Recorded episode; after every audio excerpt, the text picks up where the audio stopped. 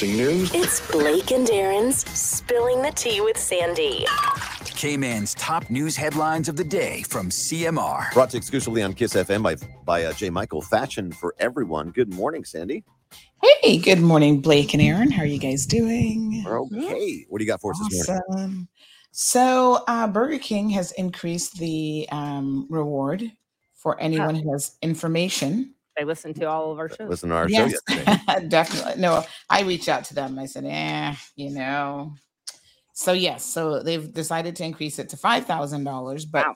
There you go. um, Yeah. the person has to be willing to give a statement. I think this is unfortunately one of those things where people say, "Oh, I think it's so and so," and Yeah, then they don't want to tell that to the police, and you know it's not very reliable, and then they expect to connect collect the reward. So you you got to come you got to come correct, and um, it has to lead to the arrest of um, and I think they said arrest and prosecution of the right person. So you Mm. can't be you know just naming anybody. That's always a tip, a tip that leads to the arrest and prosecution of Yes, somebody. Exactly. Yeah. Yeah. So But you five got a tip. thousand dollars is, uh, you know, and and you know what I said? I saw a few younger folks on Instagram arguing about, oh yeah, you know, let's just wait; they'll increase it even more. And I said, no. I said, actually, what's going to happen is this person is going to go and rob somewhere else, and this time you might be a patron in the establishment, or it might be your, you know, family's mom and pop shop or whatever Mhm. and uh, you know they're not going to be in a position to offer a reward and this individual will continue to rob uh, innocent people until i guess eventually they'll get caught because eventually they all do so take it you know you see something or you know something say something Did you see here a really quick sidebar? There's a story this morning about um, this guy who uh, had uh, dealings with uh, the mafia. He was a hitman for the Italian mafia, oh wow and that he was on the run for 16 years. And they just Oh found gosh. him yesterday. He was a, a pizza chef at an Italian restaurant in France. oh that's so funny Just arrested him yesterday. Wow. 16 years. Wow. He's back there making pizzas. How old is he? Uh, I don't know. He- Here he is. Look, he looks like a hitman. If you see the picture, doesn't he? Man, he was Send young. me- He's send been me on the the for 16 I don't years. know. He looks like he's probably in his, uh, you know, 60s or something. Okay. Oh, send, send me the link we'll check it out Yeah. all right cayman airways has instructed staff to speak english is- I saw that story. Yeah, you can't really make this stuff up, but apparently there was an incident um, that uh, prompted this to happen. Um, you know, they use this in, at the Miami International Airport. They use another company to handle um, some of their services. So basically, they've outsourced it, and they've been having an issue. I think most of those people are Cubans, of course, in Miami. Makes sense. And uh, they've been having an issue with them speaking uh, Spanish in front of clients and they did it in front of someone that they did not know was actually a Spanish speaker. Mm. And they said something about her that was not professional. wow. Yeah. And so, of course, she understood every single word, um, pretended like she didn't know Spanish, and then filed a report. Wow. So now every staff member has received an email saying, you guys better speak English That only isn't good customer service for Yeah. sure. for sure. Yeah. Even It's even not- in Miami. Right. All right, Well, a petition has begun by the community of um, Shamrock Road area. They're saying that um, they are really, really trying to save lives on Shamrock Road, Yeah. and they're begging the Cayman Islands government to uh, implement, you know, certain what they call traffic calming measures uh, within that that two mile what they call spot stretch. So go check out the petition, folks. Yeah. It's a good cause. I mean, it's it can be crazy there, and you have people pulling out, and now obviously there's been, I mean, the sad, tragic uh, car Yeah. wreck recently, Several, that's yeah. not the only one. Yeah, that's just the recent one, and yeah, Exactly. All right. Those are your headlines this morning. All right, catch Sandy coming up right now on Bobo 89.1 FM. We'll see you tomorrow for the Thursday headlines. Great. Bigger, bigger, better, better, bolder, bolder. The cold, hard truth is taking talk to the next level. Right here on Bobo 89.1 FM, Cayman's Community Radio. We are still spilling the tea and committed to being part of the change that Cayman so desperately needs. Join Sandy Hill weekdays from 7:30 a.m. for Premier Access, Cayman Voices, Truthful Thursdays, and much more. Cayman's number one talk show is now bigger, bigger, better, better, bolder, bolder, and more than talk. Getting results with hot topics, consumer reports, court exposés, and more. I've Come to set the record straight. I've come to shine the light on you. Let me introduce myself. I am the cold, hard truth. Now, from the CMR studio in Grand Cayman, live, direct, it's the cold, hard truth. Now, now, join the conversation on 345 936 2626. That number again is 345 936 2626.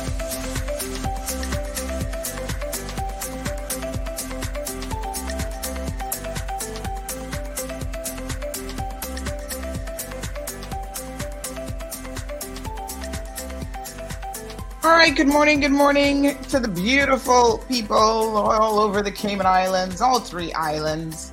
You guys know that we are one amazing, absolutely amazing family. Um, thank you guys so much for tuning in. And not just tuning in, but interacting with the show, calling, messaging, um, the works. Really, really appreciate your continued support. And I'm so excited. I hear that the Tower um, Media Consumption Report is coming out shortly. Well, I think it might be out already, but we'll we'll get some details on it. And of course, I hear that CMR is in that number one slot again for talk show. I don't know if we're breaching the other number one spots, but definitely, uh, folks, we've got the talk show one locked, locked and loaded. So that's super exciting. This has got to be at least the third year now in a row. Uh, yes, for, for all the years that we've been included in the survey, we have been number one. Let's put it that way, which is uh, absolutely fantastic. So, buenos dias. Let's see who's here this morning with us. By the way, I have my overlight, my overhead light off today. And those of you who are watching the video um, stream, let me know um, if it makes a difference. Do you like it better today versus yesterday? It might be a subtle difference, but uh, you know, sometimes a subtle difference is all you need, honey chill. All right, we got a lot to talk about uh, this morning. We do have some guests that are coming in at eight o'clock. And then um, I've got some interviews lined up for you because I do have to go and interview the governor this morning. Yay! So exciting. I think we we might be the first uh, media to sit down, like do a sit down, you know, what we'll do is we'll air it on the radio uh, interview. So that's exciting. And um, I'll tell you guys all about it afterwards. Yeah. She seems, she seems lovely. And after today, I'll get a better feel. Um, and I'm sure she wants to get a feel about us over here at CMR as well.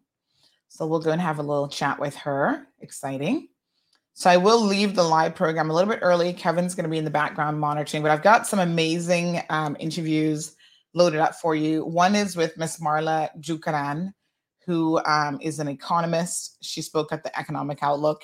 Um, she's a petite little Trini lady, and she is cute as a button. But more importantly, she is smart as a whip. Uh, this woman is amazing. Like when she speaks, people listen, um, and you know, just uh, just amazing. Yeah. So she's an economist and advisor on the Caribbean, Caribbean economist Marla Dukharan, and uh, she speaks, you know, on uh, regional development, country level economic performance. We were trying to get some of the um, slides that she actually showed in her presentation that you're going to listen to this morning.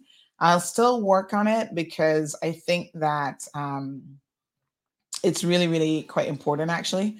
But she focuses on listen, you guys are going to be like, when you listen to her speak, you're going to be like, yes, yes, this woman is speaking truth, nothing but truth. And then um, we also have lined up for you I feel like this is almost Women's Day or something, but um, you know, Mother's Day coming up right around the corner. We have uh, Senator Elizabeth, uh, is it Thompson? Yes, and she's going to be um, speaking as well. She spoke. This is her speech that she presented at the recent um, Women in Energy conference that was held uh, by CUC here in the Cayman Islands. And again, very, very inspiring uh, woman. Uh, she heads up the um, Department of Economic and uh, and Social Affairs, Sustainable Development. You can see her page here. The United Nations has something up about her. She's a former Minister of Energy and Environment of Barbados, but very, very inspiring. I was like, yes. All right. So listen, um, congratulations. Oh, thank you. Ms. Vernita's here. John Levy's in the house. Dory saying good morning and happy hump day to everyone. Alejandro is checking in front and center. Wee Wee is here. Juliet, good morning to you, my darling. Scott is saying good morning to everyone. First Lady Jayan, and the baby are both present. Uh, K-Man Coco, hello. Uh, Kiman Coco says, Good morning, Sandy and Kiman. I'm finally up early enough to say good morning. oh, Kiman Coco, where, why are you sleeping in in the mornings? Uh, Liana is here. Marshall joining us. Uh, thank you. She says, I'm looking lovely. So I'm going to go get a few curls, put my hair, honey, chill. You know, when I see the governor, I gotta, I gotta represent and kind of look goodish. Um, so I'll do that, get the eyebrows sorted out just a little bit, get the nails sorted. You know, we have to make good first impressions. Uh, Miss Jasmine is here. Good morning. I think the premier leaves today, and maybe the governor does as well. I'm not really sure. Um, off to the UK for the coronation this weekend. So um, you guys know I have a six year old, and when she heard the word coronation, she started singing from the Frozen movie, Coronation Day, it's Coronation Day. I was like, oh Lord. Lulu, you guys know if you have kids how it is. Oh my goodness. Cayman detailing. Good morning. Good morning. Good morning. Um, yes, thank you. I think it's I think it's uh uh, Debbie and Lulu says, Congrats, you deserve all the accolades. I really appreciate it. Hard work pays off, honey Chia. Buenos dias to Elizabeth. Miss Bonnie is in the house. She says, Good morning.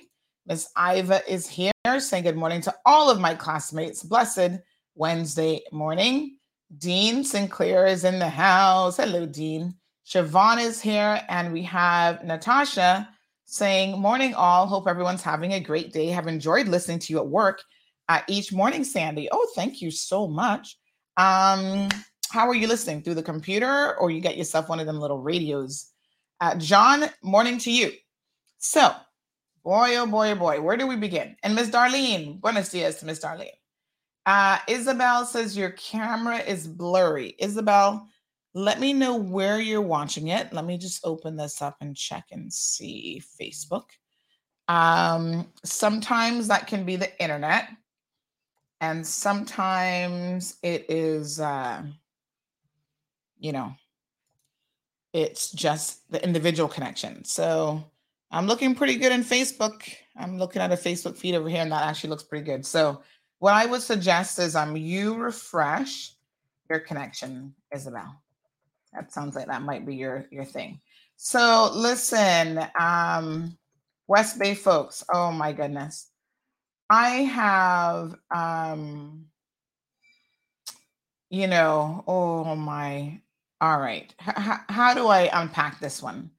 I don't think I want to show this video, although I have received it like a million times over the past day and a half. When I say million times, I really feel like it's been a million times. Oh, you know, it's sometimes it's very, very difficult to explain something. Like I can tell you guys something and you still like, mm, that don't sound too bad, or some of you might embellish it in your minds even worse. So, all right, let, let's do a quick vote. You guys tell me there is a video that has been making the rounds. And if you've seen it, you've seen it. If you haven't, then you're not going to know what I'm talking about. But there is a video that is making the rounds, and it is two individuals. Other people are there, and somebody recorded it, recorded it. But there are two individuals that um, are known to have a very violent history, always fighting each other, right? And in this particular video, um, the female walks up to the guy and starts to assault him in a way. And then he takes it from zero to 100 in two seconds. And he literally knocks her out, knocks her cold. When I say, I, I, listen, I look at that video and I felt the hit. And I have never in my life, no man, praise the Lord for him, has been stupid enough to ever put his hands on me. Trust me, one time somebody just held my hand. I was like, "Oh, honey, chill.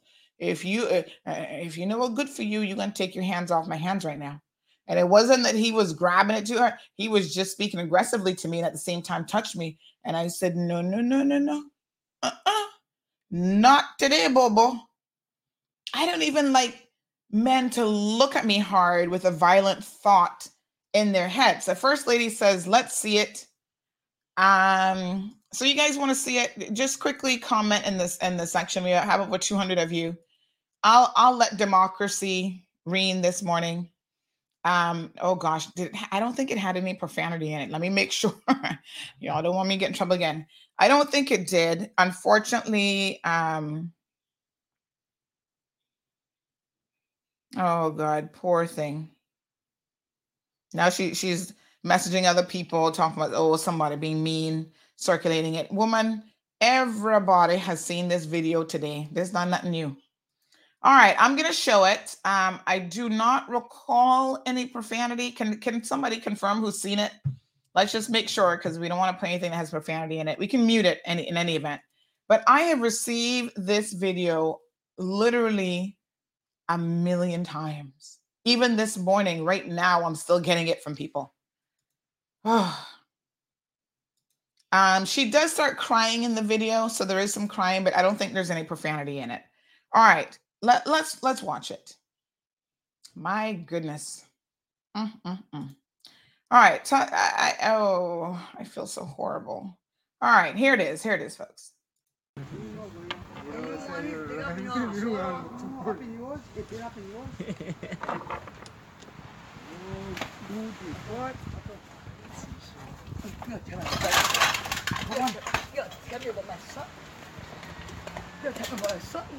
Juste tout récemment.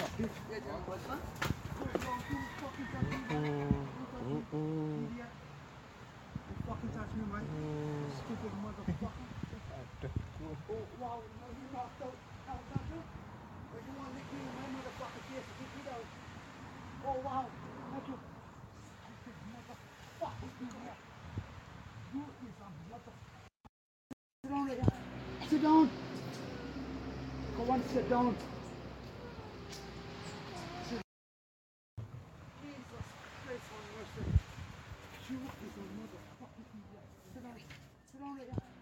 Down.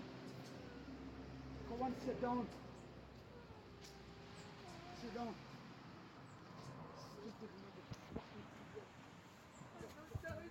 So I was just saying that um my, my apologies, I had the mute button on. Uh he's then trying to to pick her up and and stabilize her essentially after knocking her out cold. So here's the thing. This is so sad and everybody knows who this is. Um she's now posted a message talking about oh, you know, this person trying to be mean to her by um you know, posting this up, blah blah blah. she needs to get her life together. This woman is in her 50s. And at some point, we all listen, we all have relatives that sometimes just make us hang our head in shame. And we hope that they get their lives together. But these people are adults. And, you know, as family members, there's nothing that we can do other than, I guess, pray for them that they're going to see the way of the um, the ways of their what I'm what I'm what's the word the phrase I'm looking for? You know the the bad the bad ways of of their behavior. Now these two, um, I know the woman. Everybody I think knows that that's Kovan and Thor, and they are always fighting. Look look at the poor thing dropping down. I don't know if it's the lick or if it's liquor or if it's a combination of the lick and liquor. Probably a little bit of both.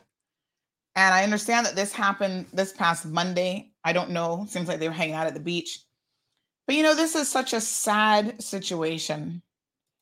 Kovan, please, there are people who care about you, who love you, who don't want to see you continue to live your life like this.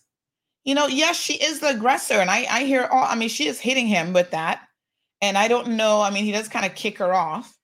And at that point, she went to pick up the um the beer bottle to come at him again.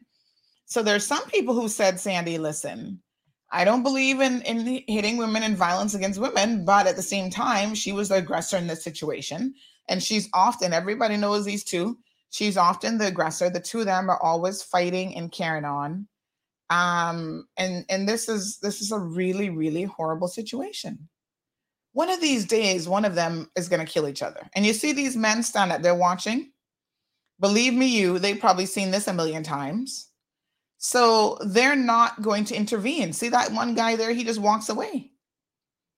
They're like, we're not, we're not getting involved in this mess. These two are so messy. And and by the next minute, they're back together again, all lovey-dovey, hugging and, and kissing each other up and, and trying to make babies in their 50s. Kovan needs to get her life together. This is a this is a dangerous combination right? This man sitting down smoking his little spliff. Somebody told me he just came out of drug rehab and they thought he, oh, not him, but another guy there. They thought he was doing so good. And then they see him in this video and they're like, wow. Two things here drugs, which include alcohol, um, general violence, and um, I, I don't even know, just pure madness. This man should be arrested for assaulting her, but at the same time, she should probably be arrested for assaulting him as well. Although I hear that she's the kind of person that when he's coming out of jail, she's going to be the girlfriend that's riding up on her white horse uh, to take him out of jail. You know, some people are just not good together. And some people are just not good, even by themselves. I think this is a combination of the two. Both of these people have problems. And clearly, this woman is a grandmother. She is a mother. You know, I haven't posted this on, on social media because I really struggle a lot of times when I see stuff like this because it breaks my heart. But then again, nobody's surprised at this. Everybody's like, oh, this is her. This is how she is she should try to really oh, oh she'll be 60 this year lord jesus she really needs to get her life together. And then she's posting on social media about um, anyone who received this from daphne. Ebanks delete the video she posted. She's very mean and ugly. Please it's very scandalous and degrading to both parties. Kovan your behavior is scandalous and degrading to yourself. Yeah, it's scandalous and degrading, but guess what? You're the person who is engaged in this behavior. So why you think that um, you know, the publishing of it is what is scandalous and degrading is crazy. Your behavior is scandalous and degrading. And if this is not going to be a catalyst for you to get some professional help and to try to change at 60 years of age, I I don't know what is. I mean, you're a grandmother, for God's sake. Come on, girl, try to get your life together. It's just so incredibly sad. Uh, Lulu, Lulu says long and lasting love. Folks, this is not love by any stretch of the imagination. This is dysfunctionality. Both of them has have issues with addiction both of them um you know are violent individuals by nature and so i don't know what the police can do i think somebody in this case needs to be arrested i know that she was assaulting him first but I still feel like he didn't have to. I don't know. I don't know if we'd consider that a sucker punch because I mean, maybe she saw it coming, and you know they know each other by now. They've been together forever. I understand. So she should know that he is going to hit her back, and um, she should have expected it, right? So probably not a sucker punch, but that kind of a punch to me went overboard. Like I don't think he needed to hit her like that in the head. He literally, uh, I don't know. He's the, he's the stronger party, but look, he just boxed her closed fist and knocked her out. Can can somebody reach out to Kovan? I mean, is there anything that anybody can do? I don't think so, because I know that everybody has tried. Her children have tried. You know, it's just like, oh my god, come on, girl. Everyone in Cayman has seen this video. I can assure you. Like I said, I received it a million times. Everybody's like, oh my God, Sandy, did you see this? Did you see this? Seymour says, yep, she's a crackhead. He's a waste man. Mm-mm-mm. Leanna says, but they're always fighting and love each other. I want people to be very clear. There's nothing about this that is love. This is this is dysfunction. This is madness. This is everything but love. And if she thinks this is love, she definitely needs professional help, right? Um, we hope she'll get the help that she needs. Uh, Siobhan says there's a way to stop women, especially from hitting you, and two wrong don't make it right. Uh, Dean, Miss Dean says she provoked him to do it. Um, I mean, there's such a thing as self-defense, but I don't know that that was self-defense. That that took it to a whole other level. But I agree that she is definitely the aggressor. She starts it. But you know, men, you have to understand that your physical strength in all instances pretty much will always be greater than a woman's physical strength. And so I encourage you to simply walk away. You know, leave her there fighting the breeze by herself. Natasha says she uh, need they need some rehab therapy and major support. And I think it's not for lack of other people trying. Uh, Michelle says, I know that woman. She's a daughter my daughter's age, and they attended West Bay Primary. Her daughter used to bully my daughter, who's 20 years old now, all the time. She was the reason I had to move my daughter to New York. Wow. You know, um, what I will say, Michelle, is unfortunately, when children are growing up in households where that kind of behavior there is what they're being exposed to, and they're being exposed to drug use and all sorts of other stuff, um, you'd be surprised how they act out. And I'm not entirely surprised that her daughter would be bullying other people. She was, I mean, if that happens, especially in primary school, she's trying to figure out how to cope. You know, um, just to add on, and our guests are coming on at eight o'clock, but just to add on this tidbit to the conversation, keep in mind, folks, well, the discussion that we had yesterday about NAU. These people are living off of government. These are NAU clients. Government is supporting them. Hmm? They're able bodied people who can get a job that refuse to get work and would rather sit down all day and smoke crack, pot, drink to their heart's content, get the hair done. I mean, she's got some beautiful braids in her hair, but as someone who is unemployed and receiving NAU funds, one of the questions that came to my mind is how on earth is she paying to go and get hair done? The rest of us have to budget, you know, and these NAU people seem to be having the best of both worlds, not even having to work. Oh my God. Uh, Ms. Dean says 60 years old. OMG, no lessons over the years. Very disgraceful.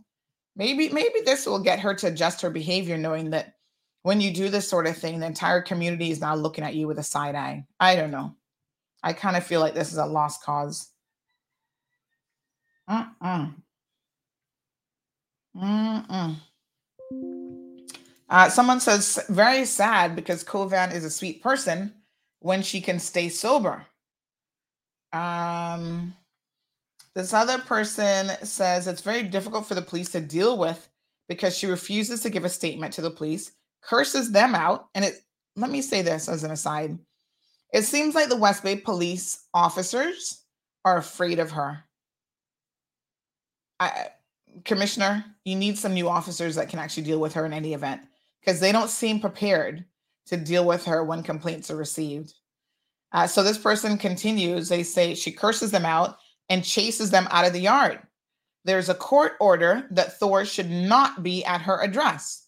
But whenever they fight and the police come to get him, she hides him. You see what I'm telling you? This is a cycle of abuse, folks. Curses them out and they just leave. According to her, he keeps coming back for the you fill in the blank. And that's what she tells the police when they ask her why he is there. That's her words, not mine.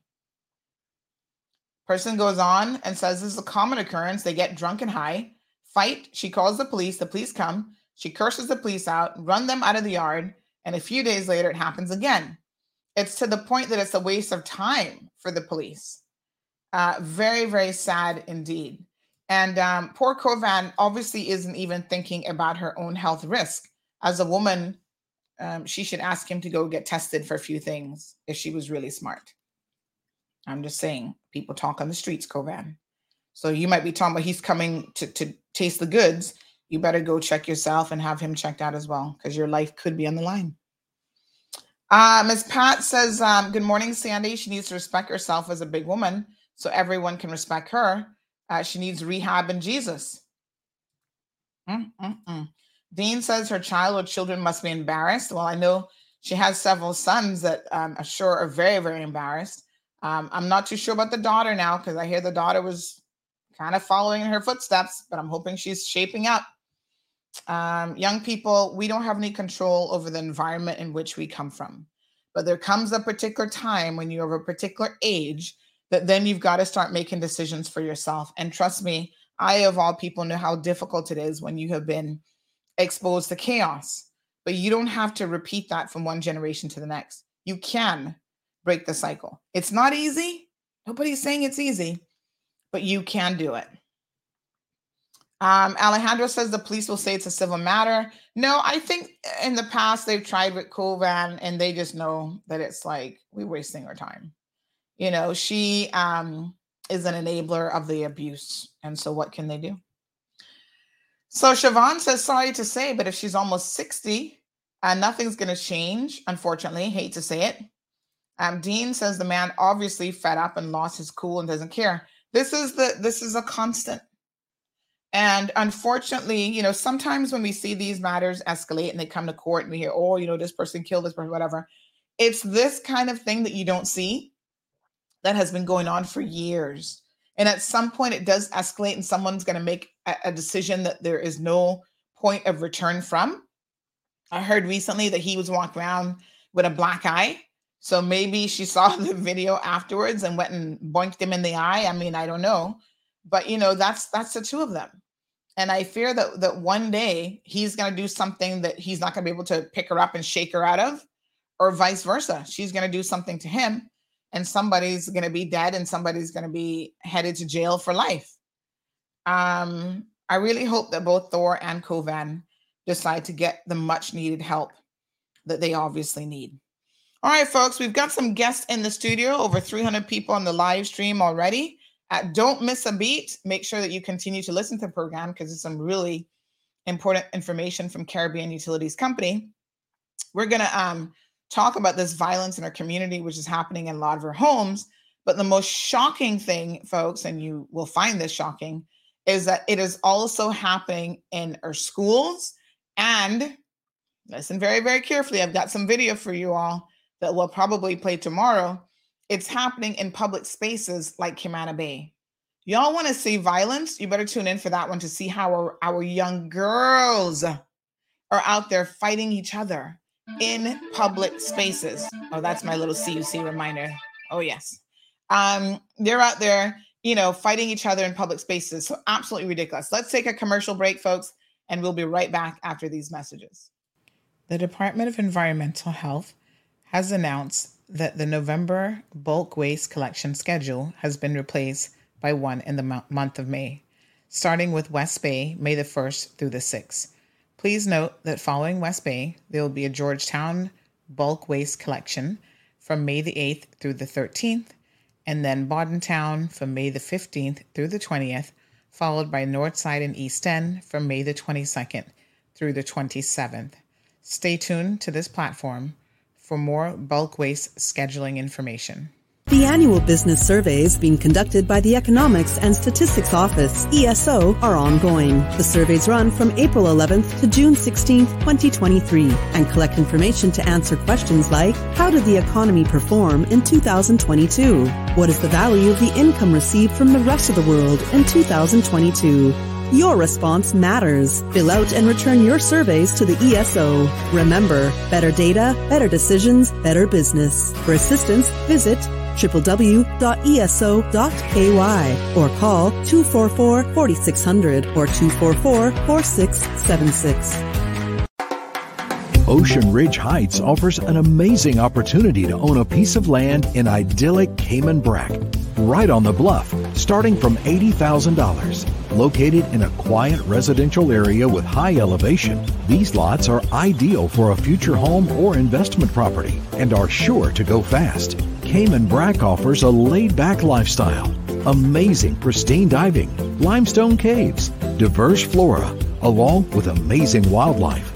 Inquire about the owner financing options so that you can secure your piece of paradise today. With only a few lots remaining, these are sure to go before you know it. Contact Crichton Properties today on 345 949 5250 or info at crichtonproperties.com.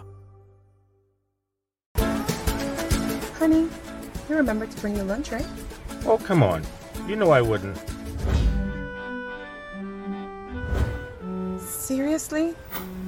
Popeyes? Hmm. Popeyes. Popeyes! Popeyes to the rescue again.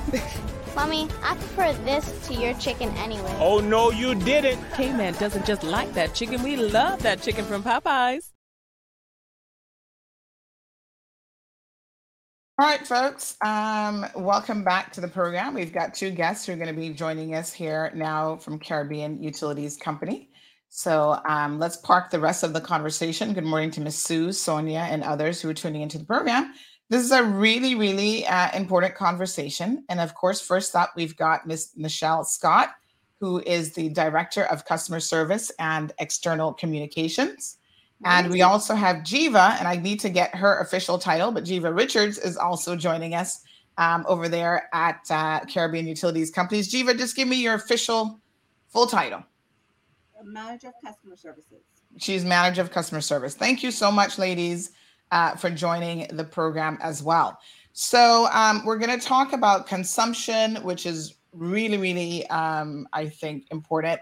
We're now starting to. Yesterday, I was looking at something in, in the weather. They said that Jamaica is having some really high temperatures. I already feel like it's summer here in the Cayman Islands.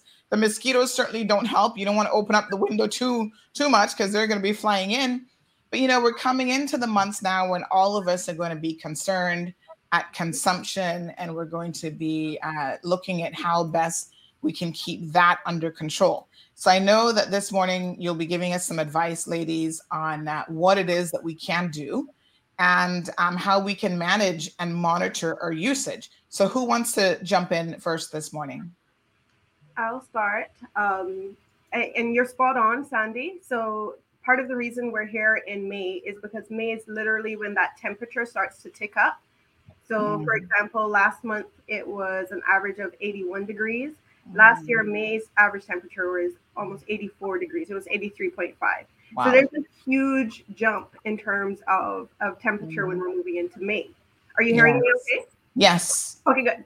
Uh, so we, I, I, don't know if you recall, but in 2020, um, the the National Energy Policy Unit actually uh, partnered with us in terms of offering a competition for mm-hmm. doing a retrofit uh, on, on a, an, a winner's home.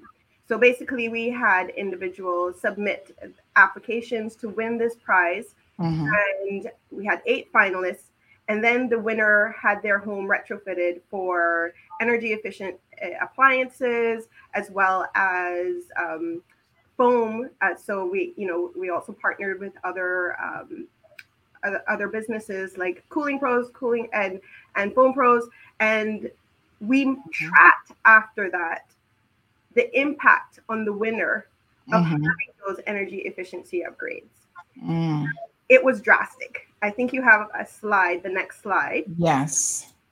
It will show you that when we change that air conditioning, so that solid orange line there Mhm. shows you the winner's consumption, their electricity consumption. When you hit that first green line is when we put in the spray foam. And then Okay. the second green line uh, going up and down is when the new AC was installed in September Right. right? And do, you, do you see that change? And we know that September is one of the hottest months in the year. Now that blue line in the on the bottom, Mhm. that's 2022. That's after all of the changes have been made. Wow. I, I think that just speaks volumes.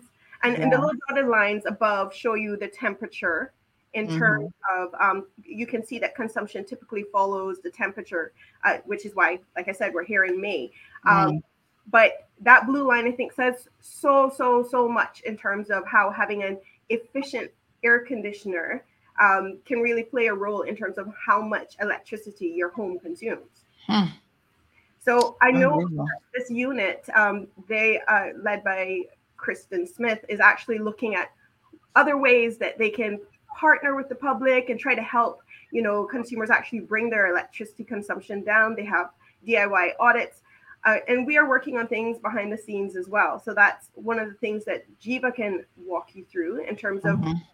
we were looking at how can we help our customers actually see how much they're consuming. Mhm. When we went to do this project, on average, a home audit actually cost between a thousand and two thousand dollars. That was mind-boggling to us because then, were- you know, if someone can afford to perform this energy efficiency audit on their home, do you have the money left over to actually make the changes after you get the findings? Yes. And this this winner, um, Sour Sop is saying, How did I not hear about this? Um, this was part of a competition uh, that CUC um, had put on. And then basically, you guys um, paid the cost of the audit for the winner. Did you help them actually? Did you cover the cost of implementing those changes as well? So I would like to one quick correction. It's actually the ministry through the National Energy Policy Unit who actually ran the competition, and we partnered with them Okay. um, to provide assistance. But uh, yes, the costs were provided entirely for the retrofit. hmm Okay. Let's address King. He's jumped in. He's in the UK. King says, Kiss teeth. If you want to help, take a cut back from profits. So um, let, let me address this on behalf of CUC. Because King, I have looked at my bill. Now, I am a high end user. So I use a lot of kilowattage. I work from home. I'm running businesses from home. So I don't sit here and look at my bill going, oh God, I don't know why my bill is high. I know exactly why my bill is high because I'm using a lot of electricity. However, and I'm also, I have solar panels in the whole nine yards. I've done as much as I can to try to mitigate um, my expenses, right? But what I will say is this when I look and I examine my bill, the bit, the part of the bill that concerns me, that is my most cost of my bill, is actually the fuel factor, mm-hmm. which is not something that CUC can control. And I want to remind people because every time we say it, people are like, oh my God, I didn't know that. The fuel factor is a pass through expense. So CUC doesn't mark it up, they don't make any profits on it. What they pay, they pass on to the people of the Cayman Islands. And I also want, just for the sake of, um, you know, lending to hopefully a little bit better understanding of what CUC does, King, the next time you come to Cayman, I will ensure that you get a tour of the CUC plant, of their facility, and see how much of their profits they take and reinvest into this country to ensure that we have the most reliable electricity in the entire region. Anyway. I, I agree. And I, I'd like to address King's comment. Um, you know, so to Sandy's point, yes, we reinvest our profits into this country. This is a this is a million dollar industry. It you know it takes a lot of money to to provide electricity. But that being said, the amount of profits that we make are also determined based on the level of consumption as well. And you know, we're actually here saying, let's help you bring down that consumption. Let's help you learn the ways that you can manage that consumption and bring it down. Uh, what a lot of people don't realize is that we are actually one of the highest consumers of electricity per capita in the Caribbean. When I say that, I mean the Cayman Islands. And that's, I mean, when you think about it, when you go to visit those other islands like Jamaica or Turks and Caicos, you know, they have open air homes. They're not utilizing air conditioning. And air conditioning is 45 to 55% of your electricity consumption if you have one in your home. So we recognize it's hot and we have the benefit of having um, you know homes with air conditioning in them Mhm. that being said we now want to help the public understand how can you reduce the consumption that that air conditioning is leading to we're not Right. saying don't use it we're just saying let's talk about how to manage it All right, here's another good question. We do have a caller on the line. So, caller, give me one quick second. Carmelie says, Why do we have to pay for the CUC fuel? Carmelie, it's called Business 101. When you're in business, everything that the person's called cost of goods in, in most accounting systems, right? It's it's like going into a clothing store and you say, Well, why do I have to pay for your electricity bill? Why do I have to pay for you to have staff? The only difference is CUC tells you as a line item breakdown what it is that you're actually paying for. When you go pick up a dress and you see a dress marked up, you don't understand the markup. You're just like, oh, this dress is too expensive. I'm not gonna pay this. You don't see the hidden costs involved in operating the business. So people have to pay for their utilities, they have to pay for their rent, they have to pay for staff, they have to cover all of their expenses and make a profit, or they wouldn't be in business. It wouldn't be business, it would be a charity. So everybody makes you pay for it. The difference is with CUC, they actually break it down and tell you that you're paying for it. So that little bit of extra knowledge, it's important for you to understand that that's how your electricity bill is done. Nobody else really does it. Um, Flow does it to like a smaller extent. I think think they have a charge on there for I can't remember what it is, the one or two dollars that keeps going up or whatever. You know, that's for I forget what they, you know, they have like one little line item on there, but they're not breaking it down in the way and and I want to make it very clear. I think part of why people don't get it is they don't understand also that the electricity industry is different than other types of businesses. So CUC is committed to coming on the program every single month to try to educate people so that hopefully you can understand some of the reasoning behind why things are done and you can learn a little bit more about the energy business as well. So good morning caller and welcome to the program. Hello? Caller? Mm, I can't hear you. All right, try try again. Um, the connection might not have come through. Uh, Alejandro says, "Why do we have to pay for our our car gas? I mean, because you're using it, and it takes fuel for generators to be used and to provide you with the electricity that you use. All right, let's see. I think the caller might be back. Good morning, caller. Hello. Hi there. Hi, good morning. I just had a quick question for the the folks at CUC. I know in Cayman Brac they have the pay as you go meters, Yes. and I've seen those meters, and you can you can see in live, like real time, exactly what your usage Mhm. is per hour. Like I know that CUC has the online system, but Mhm. is there a reason that why we can't have the pay as you go meters? Okay. Is there a reason behind that? I just feel like I, I know you have the online system where you can check, but it's not, from my understanding, it's not as as much in real time as the pay as you go meter. That's correct. Uh, we actually have had prepaid for about two years now. Thank you. Yeah. Sorry. Sorry. Uh, no, I really appreciate that question. We've actually had prepay electricity services for almost two years now. Um, so we do offer that service. Uh, our service is a little bit different from what is offered in the BRAC, um, but it does offer that same visibility that the caller was speaking about. I had it for two years prior to the launch because obviously we test significantly before we go live with the service. It was amazing. I loved it, loved it, loved it, loved it. You can see Um, you know, you can, you can see every day how much your electricity is costing. Um, you get notifications saying, "Hey, you you used thirty-five dollars of electricity today." Which let me tell you, when I got that notification, I was like, "What? Why thirty-five dollars in one day?" Anyway, that Mhm. turned out to be my um, uh, teenage son messing with the air conditioning, but Mm. um, it, it really, really, really helps you to budget, and you don't have to pay.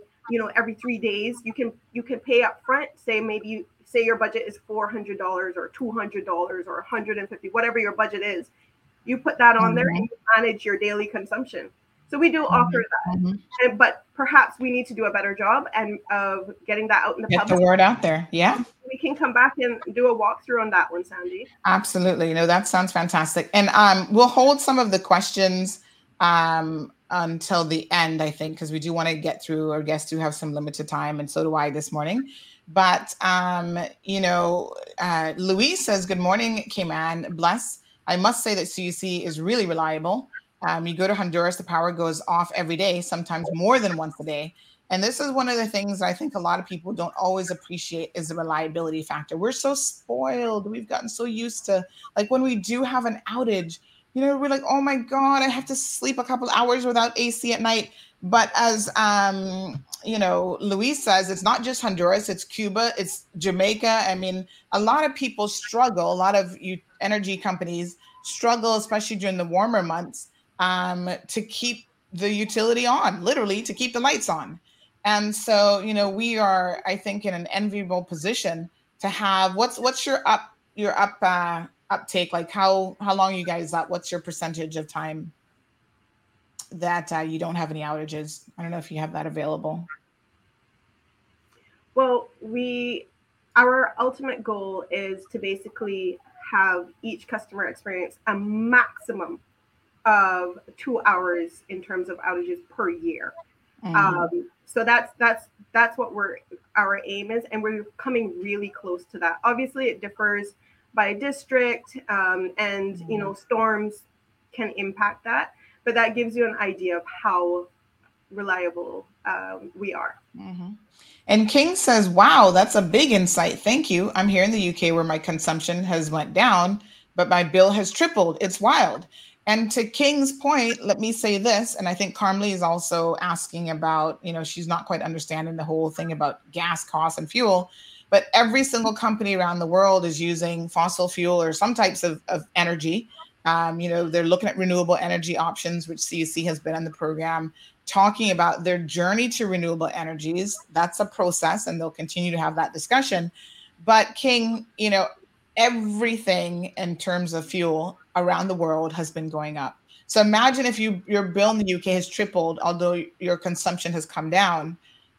You know what the cost of living for everything is here in the Cayman Islands, including our fuel costs. You understand really where the cost of that CUC bill is heavily impacted. So these ladies um, have come on the program today to talk about what you can do, what every single consumer can do to try to bring these costs down. So tell us a little bit. I mean, we see this amazing um, slide here of how we've got some other slides, but how um, this one consumer, after having an energy audit, implementing, you know, certain um, changes, has made a significant. And I mean, this is a big drop. How much do we have any idea? What is this in dollar and cents? Like, what did it go from to? Um, so they went from an average of over seven hundred dollars per month um, to a two to three hundred dollar per month. Wow. Yeah, and there was no addition of solar. Um, you know, none of that. This is just literally changing out appliances and making the home more efficient. No change in um, behavior patterns. I will say, obviously, once you get your home to the point of being more efficient, eventually behavior does start to change because you're like, I can afford to make the AC a little bit lower. Right. Um, but for yes, this is this is just making the house more efficient. Yeah. So- Okay. and what are what are the biggest consumers um, of electricity in your home? Like, what's pulling the most energy? It's usually anything in relation to cooling because we're so hot. So Caymanians love to have an extra fridge or a deep freeze in the garage. um, the air conditioning, as we've mentioned, um, uh, you know, that little small bare fridge you have on the porch for when your friends come over, and then and and pools. Anyone that has a pool, a lot of times the pool pump as well is a really big electricity Mhm. consumer. So those are the big ticket items that we typically see. But Mhm. nine times out of 10, sorry, 9.9 times out of 10, Mhm. it's the air conditioning. Mm. So we we did um like I mentioned earlier when we saw the audits and how much they cost, we Mhm. wanted our customers to actually have access to that. Uh, you know, we wanted them to have the ability to actually see where is my consumption coming from because that's the hard thing about electricity. We we enjoy it, Mhm. it, it's invisible, so you can't see. Okay, well, if I tweak this and if I tweak Mhm. this, this will be better. And you've got you know you've got ten items that are five percent, and Mhm. that's fifty percent of your electricity right there. So if Mhm. you're able to see that, maybe unplug things or or even remove them from your life completely, then you can make your consumption be adjusted. So we took a look at a at, at a device that we really like, and it, it doesn't have to be through CUC. You can order the device yourself. We're Mhm. not here to try to sell a service. We're de- just here to educate. Mhm. Um, but at the same time, we're willing to facilitate as well. And Mhm. the device is so effective. But I'll, I'll let Jiva speak to our program that we're trying to implement. Hi again, Sandy.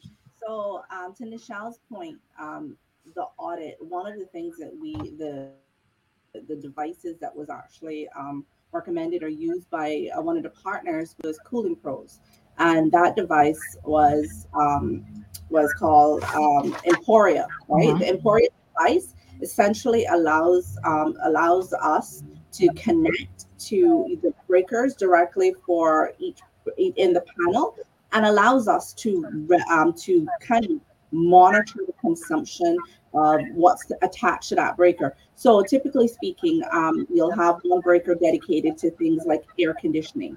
Um, If they're units, they'll have their own breaker. They connect to that. You're able to sim- similarly with um, big ticket items such as like you know like stoves. You know, if you have a gas, an electric stove and you cook a lot, or um, a refrigerator, uh, those type of good, those type of items that are usually the ones that consume a lot of electricity. And what this device does is it allows us to monitor um, and log the usage uh, in terms of consumption for each of those devices and allows us to create a pattern so that um, we can see what your biggest consumers are, um, even to the point of when they're consuming electricity. Mhm. What we've done is um, we've we've purchased some of these devices and we're actually created a pilot program with the intent that we would we would launch it out to our customers. We're looking for participants. We've started it, and we're looking for about 25 additional participants um, that that will be able to, you know, see how, how it works for them, um, seek their feedback. We have um, we've created um, a form that they would have to use for registration of it, but it's a completely free program at this stage in pilot. So um, it'll provide a lot of information that would help customers identify what's consuming their electricity and therefore be able to make adjustments in terms of um, how the you know if they maybe the AC is deficient, maybe it's an older AC because that's some of the data that we're collecting, like how long, um, how old is the device, you know what, uh, uh, how you know what what's the sizes, what's the efficiency, things that we be able to provide. At the end of that. Um, so we're we're thinking around about we so far our pilot has told us that it, the device would need to be installed for a minimum of two weeks to get um, data um, that allows us to kind of give uh, you know there's a lot of uh, patterns that you can basically determine from that time frame but at the end of that produce a report for our customers that will help them understand better what's consuming their electricity.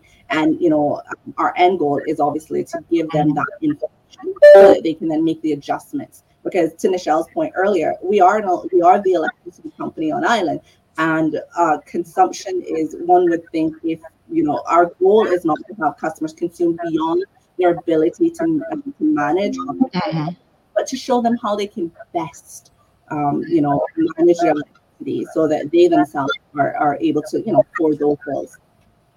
No, absolutely. And I think sometimes people would be really, really surprised um, to know what's pulling what. you know what I mean? Um, yeah, I mean, I'm gonna I'm gonna check one of these out because I'm very, very interested in this personally. But I know my husband has done some that um, the plug-in is like at the device point, which you can only do so many of those. This is probably more accurate because it's going directly through the panel box. Uh, but yeah, when he did that, I mean, one of the things that is pulling a lot for me happens to be uh, the computer that I use for like the show and all the other stuff. It's on 24 7 and it is, you know, a high end computer. So it pulls, he said, you know, look at look at the usage on your PC. And I was like, wow, well, what am I going to do about that?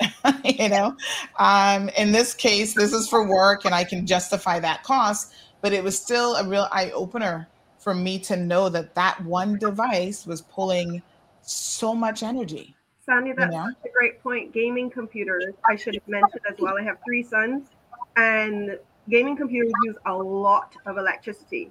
Mm-hmm. Or just if you do a lot of laundry, washing and drying all day, that can impact as well. But I do want to say if, if customers want to go out and buy this device themselves, they should not install it themselves. They should have an electrician install this. I really, really want to be clear on that. Um, you know, we're not saying not to buy it yourself. It's a great Mhm. device. It comes with an app. You showed it on the screen. The app is Mhm. fantastic, um, and it works with solar as well. I know you have solar on your um, on your roof, so it Yes. does work with that as well to track your solar production. Um, Okay. So that's pretty fantastic. It shows you that versus your consumption, but it should be installed by a licensed electrician. Really Mm. want to make that clear. Please, please, please don't go out there and just try to do this yourself, right? Yep. Um, very good. So um, let's just go through uh, some more of your slides, ladies. Um, so tell us a little bit now about um, this Customer Connect and what this is going to assist people in doing. So you can find this on our My CUC um, section of the website where you can log in, see your bills, pay your bills, but it also will give you direct access to your meter consumption. Um, so the red arrow there is showing where to find the button to Customer Connect. And when you click that button, it will take you to the screen, the dashboard that's on the right. Um, and what you want to select is your meter usage chart. So um, once you get to that meter usage chart, at any point in time, you know, if you're if you're someone trying to manage your budget, and especially in the summer, uh, you can click on, say, I suggest doing it at least once a week, say maybe every Friday. You click there and you check, okay, what is my bill so far for the month? So if you don't want to do prepay, this is one of the ways of being able to check and see what your consumption is so far under your postpay service um, before your bill comes, helping you to to balance that. Now there are slight differences in terms of the timing of the reads for this Mhm. display versus when the reads we take for billing. So Yeah. there's like sometimes like a twenty-five dollar difference because Mhm. these reads are like midnight. Yes. um, And- really helps. Pan uh, Pankaj, I hope I'm pronouncing that right, says I like this um, customer connect option on the CUC webpage. It gives me a break a breakup daily of my usage and no surprises to my bill at the end of the month. So um, we have used it as well before, and in fact, when I had a retail space, uh, it has a feature where you can um, get like a daily alert once you exceed a certain amount of usage. And so I had that feature on, and child, every time I would get that little ping, I was like, oh my God. I think I kind of agree with um who was it that said um they don't know if they want to know every day because that might inspiring says I think it's more stressful to see your daily consumption. I prefer to pay monthly instead of seeing that bill daily. No, thank you. But um, it does inspire, really keep you um, on your toes. Now, of course, I was here messaging Marlon saying, hey, maybe we should look into this. Marlon's like, we got it already. And he sent me. Listen, I just leave, he, he's the IT man around the place. I just leave him to do his thing. And so we actually have this device already installed. So this is the one that I guess I was talking about, didn't even know it. So here Yeah. we are, and it shows our usage. And guess what? Just like you said, honey child, those AC units, look at them. They're all the way at the top in terms of total usage. Then we've got the dryer, which is pretty high up there as well. Um, his data room. We've got a, the ice machine. The ice machine is using so much. Anything that cools. Anything that cools. Yes. Oh, huh. Uh, AC handler, water cooler, refrigerator, entertainment center, wine chiller. It's all on there, honey child. Yeah. this this this gives you a pretty good idea. But look at the AC units. 21% for AC compressor number two. I gotta ask him which one that is, but I think that's probably the one that does the the bedrooms because that does like the office. So that's on the whole time I'm doing my show. And then I try to turn it on when I leave out for the day, but still that's 21%. And then the other two units, one is the family room and one is the master at 20%. Wow. That's crazy. So that's 60 over 60% total for your air. my bill is air conditioning. Mm, mm, mm. And yeah, And then- oh, this is great. Yeah, so you can actually see your daily or your monthly um, movements. Yeah. Yeah, wow, that's pretty interesting. Okay, well, um, so this uh, um, Connect, uh, check it out, folks. It's a good service that CUC has offered for many, many years. A lot of times, you know, you don't know that's available, and that's why people are not using it. So please go and have a look. Uh, let's see what other what else we've got here. Oh yeah, so this is a graph now showing someone's total usage, and then what it's costing for that usage. Yes. So at the, the very bottom line uh, shows you the dollar amount, and then the different colors speak to the different components of the bill. So if you hover over them, it will show you. You can see the far left blue is the fuel cost. Um, Mhm. but if you hover over it on the screen when you're in the MyCUC app, it will show you uh, this information. This Let is one month worth of This data. So then that it- it looks like 5323. That's the fuel. Yes. Yeah. So again, I mean, when you look at this bill, folks, to the point um, to King and even Carmely that we were making about that fuel factor, this fuel factor is half of your bill, basically, almost. I mean, the bill is $116, and 5323 of that is straight fuel, no markup. Nobody's making any money on that other than the fuel companies, really. Um, you know, wow. and that blue line sandy is the temperature so as you can so uh, every summer every summer we receive so many calls and emails are you sure this is right Mhm. you know my, my bill wasn't like this in may or february but Mhm. as the temperature increases you can see that the consumption follows the temperature hmm Wow. Yeah. And uh, Miss Sue is saying that she's upgraded her CUC five last year, five grand it cost me.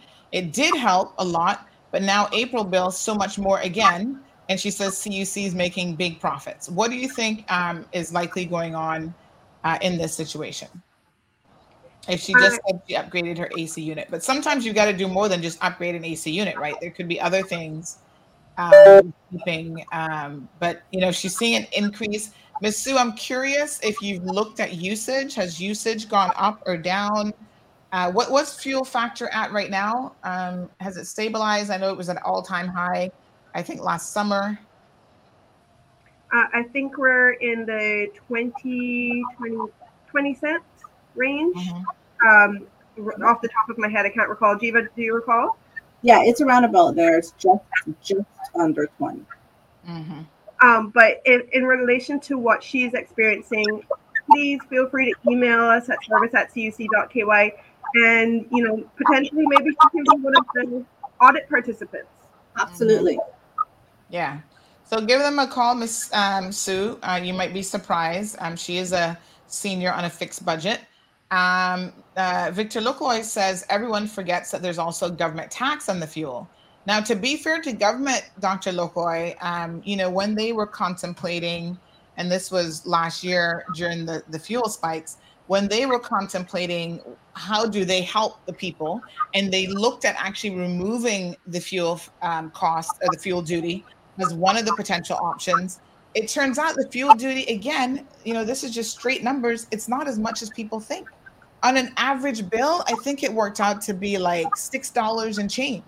And the government said that's not enough. And that's why they went with the option of giving everyone who was using above, what was it, two, was it 2,000 kilowatts? What was? Whatever. Um, Yeah, that they would just give them like a, a fixed rate or whatever, which worked out to be significantly more than it would have been had they just removed the fuel duty. So the duty isn't as much as you think. The duty is not what's impacting it, it's actually the cost of fuel. And to James's point, I mean, James says the only way that you can reduce fuel costs is simply to use less fuel. And this is why looking at renewable energy options um, is really, really uh, the way to go. So, you know, CUC has said they're they're working very, very aggressively on a renewable energy policy, and we will be hearing more about that. We've heard a little bit about that already, and there will be uh, more to come. So we've got questions I see here about solar and stuff. I don't think that's for these ladies. They were specifically speaking about, um, you know, your consumption and the things that what they have in place in terms of the um, CUC Connect app um, and you know things that you can do in this moment and you know you'd be surprised what you can do but reach out to them uh, jiva and Nichelle give us the best contact numbers if someone wants to inquire about maybe getting assistance with an audit or you know looking at their bill to see how they can try to uh, make some improvements so um, the directly to our customer service department. So um, the 94952 is customer service. Okay. Um, and email service at cuc.com. That comes straight through to all of the customer service department. So, and those would be the ones that um, that we'd be able to uh, schedule right there. So, uh, and we'll also we, we encourage people to reach out to us obviously if they have any questions or concerns about their bills and or want tips or, or information but also if they're interested in participating um well you know we encourage them to you know reach out to us but we will also we have been mm. reaching out proactively as well and we'll continue right. to do so sounds wonderful soursop says that i had to stop using my central ac because i was cooling my entire house just to sleep at night so i got a window unit for the bedroom what a difference I only turn on the central AC for company now. Um, and that's that's great. I mean, we have split units, and I know for a fact that even at night we're cooling just because of the design of the house, which we didn't do, but you know, we're cooling more rooms than we really need um, because one unit is controlling multiple rooms. And I've kind of thought about like soursop if there was a way to kind of be more energy efficient about that. But thanks for that suggestion. El Rey also says um, invest in spray foam insulation and high efficiency AC units. Um, Soursop says, but at the same time, I'm kind of imprisoned in my bedroom now. Shall go out there and enjoy some fresh breeze. Well, not right now because the mosquitoes. We're going to talk about them tomorrow. Uh, thank you, ladies, so much. So we had the uh, manager for customer service, uh, Ms. Jiva Richards. We appreciate you coming on the program. Thank you. Thank you for having us. And um, of course, Nichelle Scott, who's Director of Customer Service and External Communications. Thank you both. Thank you for having us, Sandy. All right, guys. Have a beautiful day. Bye. All right, folks. So we're going to continue the show today. Uh, thank you very, very much for the feedback. And of course, thank you to our guests for coming on. So we've got two amazing um, video clips for you. Speaking now, as we were just to see you see, stay tuned because the first one we're going to play is um, one from Senator Elizabeth um, Thompson. She is a um, former Minister of Energy and Environment in Barbados, uh, an amazing speaker, and she was the guest speaker recently at CUC's Women in Energy conference. And this was an amazing conference. If you guys missed it, you really did uh, miss a good time. But here's the keynote speaker from that event. And then after that keynote speaker, we will have Marla Dukharan, who again is a, um, a Caribbean economist, an amazing, again, professional in her own right. And she is really something else as well. So uh, sit back and enjoy both of these amazing uh, presentations and interviews. I want to thank the Master of Ceremonies for her very kind introduction and recognize the chairman of CUC, CEO Hew, CFO Lawrence, directors and other members of your executive staff, sisters and brothers from CUC and other companies. Thank you for the invitation.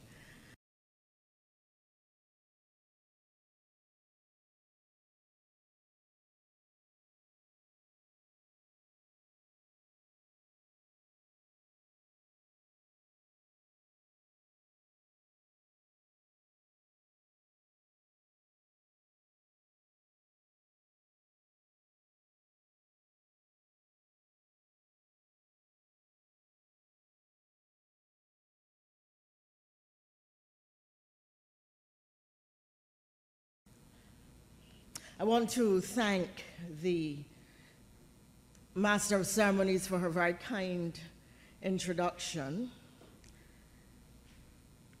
and recognize the chairman of CUC, CEO Hew, CFO Lawrence, directors and other members of your executive staff, sisters and brothers from CUC and other companies.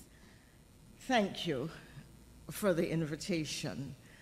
I'm delighted to be back in Cayman, but I have to confess that I do not often get the opportunity to speak in the area in which I'm trained and specialize, and therefore um, to come to an energy meeting and to come to a, a meeting in particular where women who work in this space are present is extremely engaging and, and joyful for me. So thank you at many levels.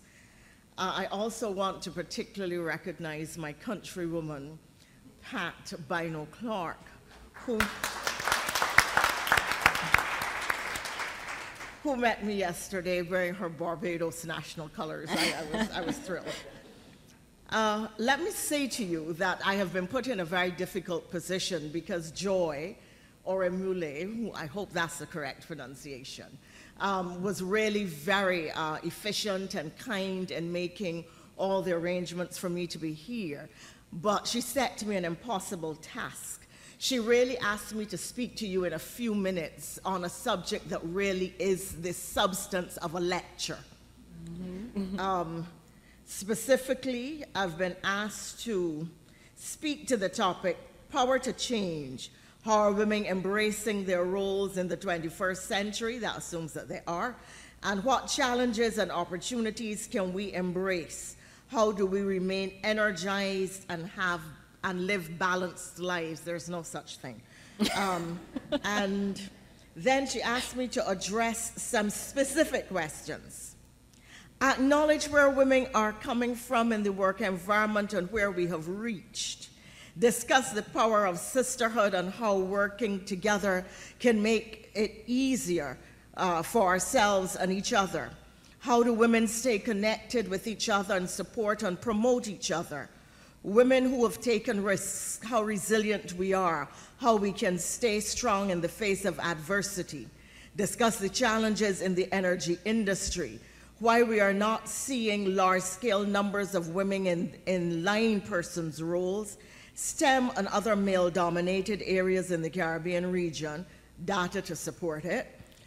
CARILEC, how can we be at the forefront of the energy transition and transformation that is coming and how do we ready ourselves for the next big thing in the energy space? What does the future look like? How do we stay energized and keep challenging ourselves? Did you bring your pajamas?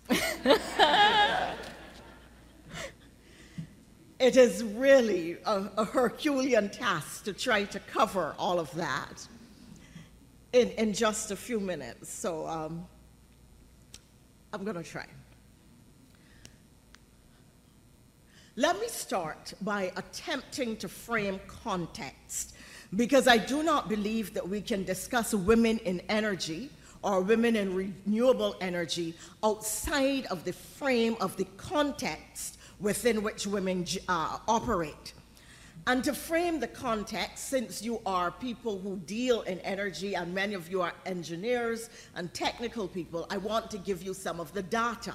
Because there is a perception, particularly across the Caribbean, that women have done extremely well, that we are advancing in particular careers and in the socio-economic space, and that there is really no need to rebalance, equalize, or address inequities because the inequities do not exist. This is the fallacy that is being put out. And therefore, it is useful in order to understand and attempt to address the question of where we are, where we have come from, and where we need to go to contextualize it by analyzing some of the data that you, when you disaggregate, when you drill down, you, you come up with these numbers. And I have deliberately cast my net wide to get a general picture and then focused in specifically on energy. I am citing for you as my sources for those of you who want to continue reading or analysis uh, the World Economic Forum's data on the gender gap, the global gender gap, the reports of the uh, consultancy company McKinsey, uh, I think it's called Women Matter as my two primary sources, and I have used also data from the International Labour Organization. 32% of the jobs in renewable energy are taken by women, 32% only. And I want to congratulate CUC for its excellent strides in attempting to create equality for women working in this space. In the oil and gas sector, it is 22%.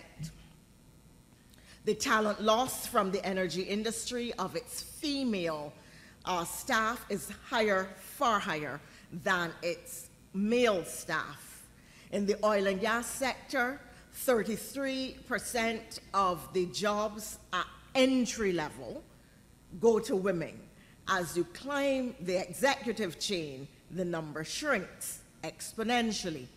41% of STEM jobs um, are specifically in the energy, in, uh, energy space at various levels, and 48% of women uh, are in STEM jobs industry wide.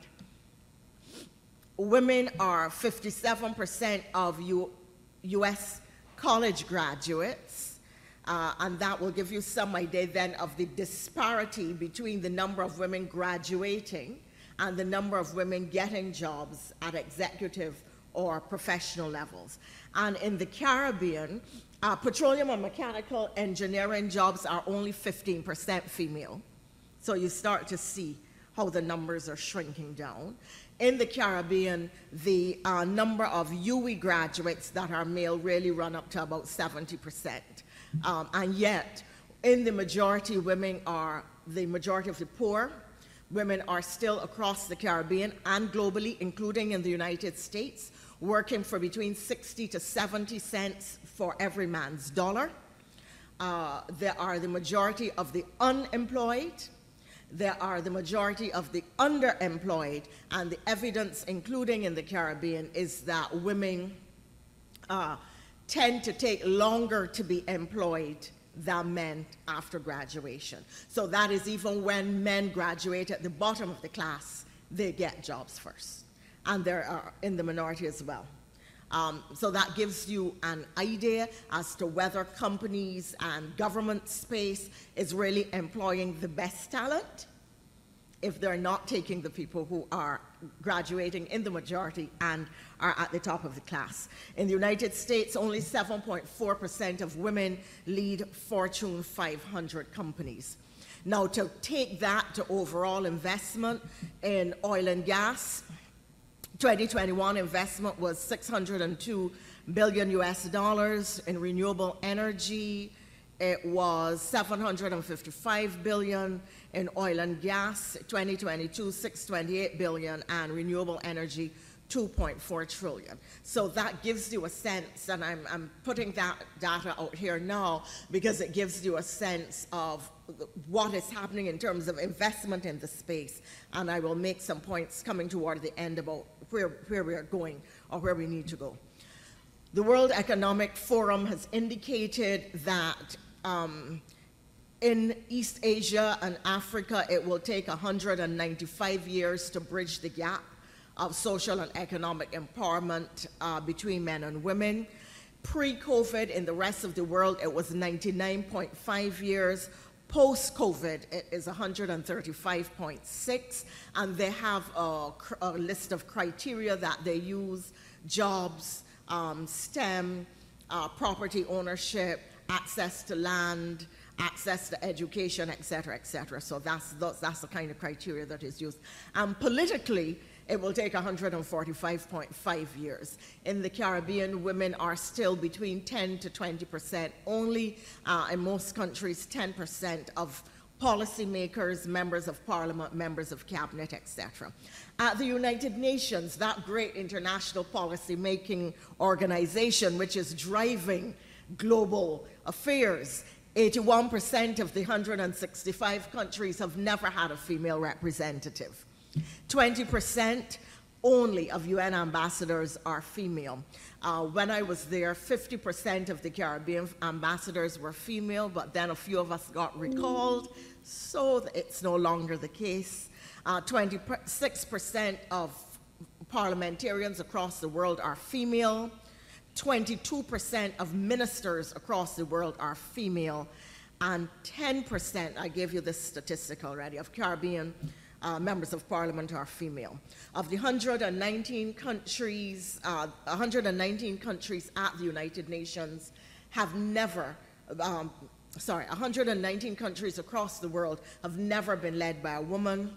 Four countries at the UN have only four countries at the UN have 50% female representation on their delegations. So what CUC has been able to accomplish is really remarkable because it doesn't happen routinely, it doesn't happen at the political level, and it doesn't happen in the corporate space. University of the West Indies lecturer Cynthia Barrow Giles says that patriarchy is a world order. So, what causes this? And I, would like to suggest there are a number of things. One is conscious and unconscious bias. Boston University did a study. Uh, they noticed that uh, women would apply for jobs, men would apply, uh, women would interview really well, they'd have the better CV, they wouldn't get the job. And they did a study and um, they invited very well qualified women in. They were better qualified than the men. They invited men in. They set up interviewing panels. They, they studied them. Men kept getting the jobs. They decided that something had to be wrong, so they asked um, the interviewers, uh, they separated the interviewers and the, the interviewees. Um, they changed the voices, um, you know, that technology, that, and, and they did the the men still kept getting the jobs. So the people who did the study went back to the drawing board and said, look, something is going wrong. We are seeing the interviews, we are seeing the CVs. We know these women are better qualified than the men. What is happening? And then somebody had the brilliant idea of letting the women and the men who are going to be interviewed, they set the same thing up, blind, um, blind interview, voice changing, there was one difference. Everybody entered the room barefooted. Mm-hmm. The women got the jobs. Mm-hmm. The, the interviewers were hearing the high heels yep. of the women. Mm-hmm. The unconscious bias that existed was driving the outcome. So that we are struggling against all kinds of things. So you have a brilliant CV, you, you know that you're strongly articulate. You, you are charming and engaging. You've got great experience, but you're wearing high heels, girlfriend. That's your problem. um, so that's what I talk about conscious and unconscious bias. And the more I think about it, the more I recognize that we raise our boys and girls very differently. We raise them with unconscious bias. We tell, we give our girls dolls and we hold our dolls here, and we love them, and we kiss them, and we play with their hair. And so the space that we occupy is right around here. always here, always nurturing, always caring, always giving of ourselves. And we put a football in our boys' hands and we say to them, get out there, get the ball in between that space, knock down the opposition, run the whole space between here and the goalpost. And the balls, boys become more rugged. They, they have to dominate the space. They have to compete. And so they get a sense that they were born to lead. They were born to take a massive space and that that is what they should occupy. But our girls don't necessarily have that same vision of themselves because there's it's a different kind of experience. And so, and I know that women are going to tell me that's true. You go into a room you, and you're there, you're well qualified, but you still have imposter syndrome. You're at the table and you're thinking, oh my God, am I really here? How did I get there? Girl, you deserve the space. The challenge is that when our women get the space, they don't bring other women into the space. They don't consciously try to ensure that they pull their chair around for the others, for the other women who are well qualified.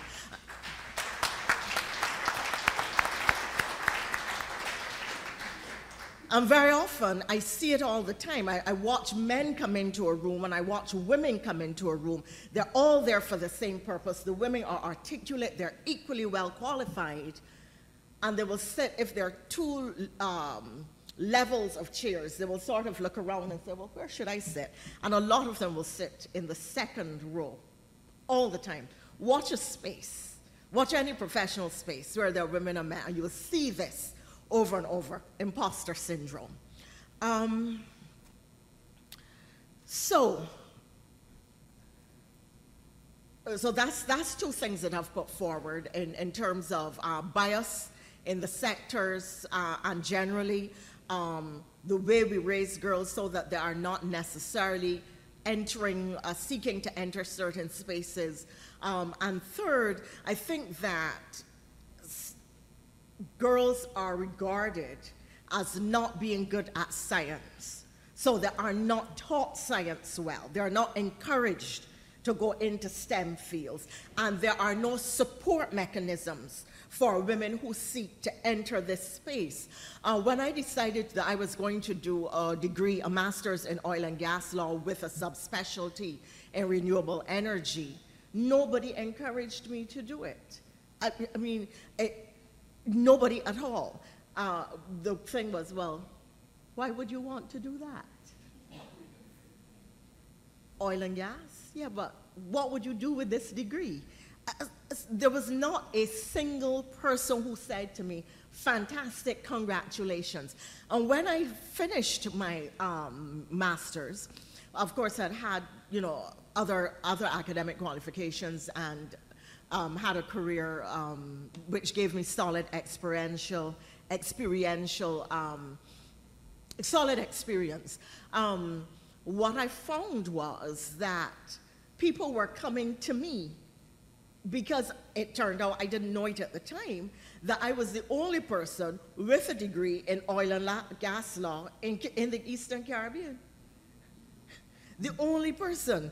And I had no idea when I did it that it would suddenly open a door for me because, you know, people who wanted somebody with these particular skills, there I was after nobody had encouraged me to do it. So um, we are not encouraging women to go into STEM fields, uh, and we're particularly not encouraging them to go into oil and gas or into renewable energy. And the data, about 20% and the 30%, which I gave earlier, shows that despite all the talk, really, the, the numbers of women in these spaces still remains very low.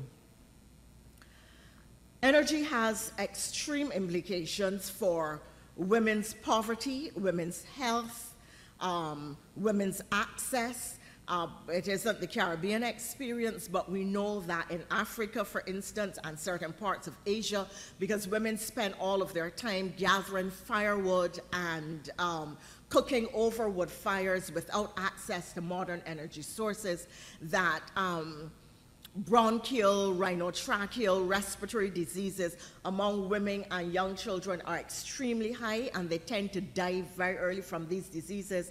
And it's obvious why the children are affected because the women are cooking over the smoking fires, and the children are with them inside playing. They're close by, they're on their backs etc. You know, you, you, see them often, the image of the, the child strapped to the back. So children, young children, are particularly affected. You cannot give birth uh, without proper access to energy and clean water. Uh, that is just the reality. Access to energy um, and light makes it impossible for a lot of girls to go to school across the world, particularly in Islamic countries where, uh, because of the lack of proper sanitary conditions and separated space, girls cannot um, be in uh, a space um, to get education for obvious reasons. Um, so, access to energy, therefore, is critical to women's development and to the protection of children. Now, to try to move, I forgot to put set my clock. So sorry, Joy. okay, so to try, so I'll, I'll, sort of give them both a generic and an energy background. And the broad point that I'm making here is this we cannot attempt to fix a problem in energy that is far wider than that. This is not exclusively an energy challenge. Bringing women into the energy space might be our objective. But the problem is not in energy only. And therefore, what I'm going to attempt to do is to make some broad suggestions as to what we can do at the wider level that will influence the energy space. And then I'm going to speak to things that I think we can specifically do in the energy space.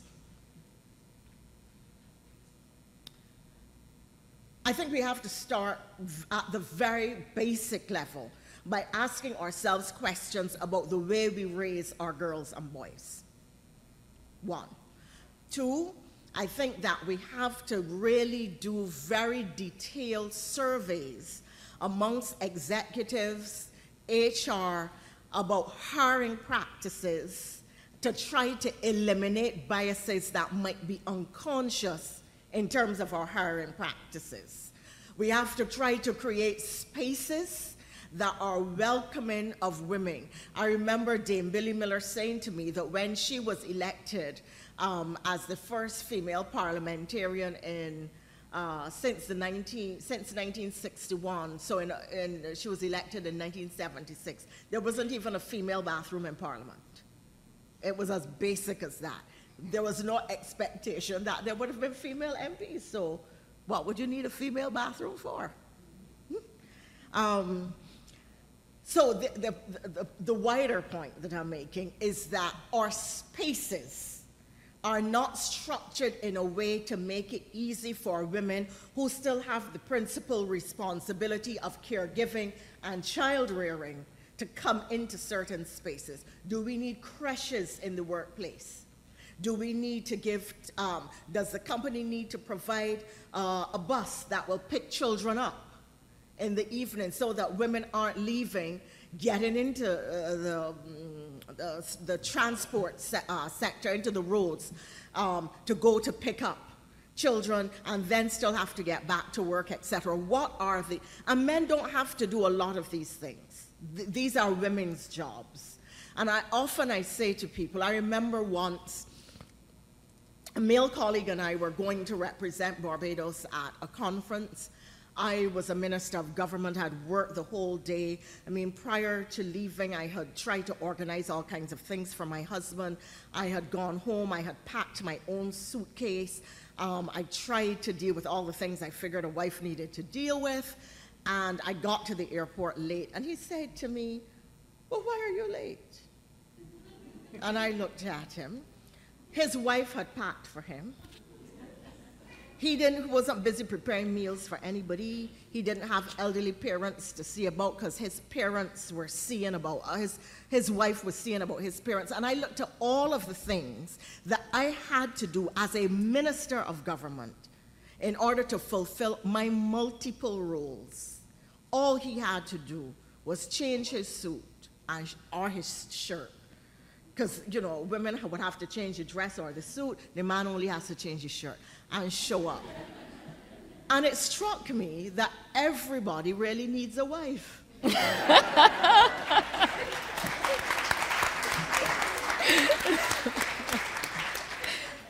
so, what are the other things that we can do? Um, I think we need to get into the schools because we have to start very early giving girls a vision of themselves as engineers, as researchers, as scientists. Because really, where are the role models? Where are the role models? If you find one or two in a company, a girl who has that aspiration may not even know that you exist. So, we as women who are in this space, women who work in STEM, women who are qualified in renewable energy and oil and gas, and have to go into the, the places where young girls are and start to encourage them and say, look, pinch me. I am real. You can be where I am. You can get further than where I've gone. Unless we can do that, girls will not even know that the opportunities exist because the system is not going to tell them and the system is not going to encourage them.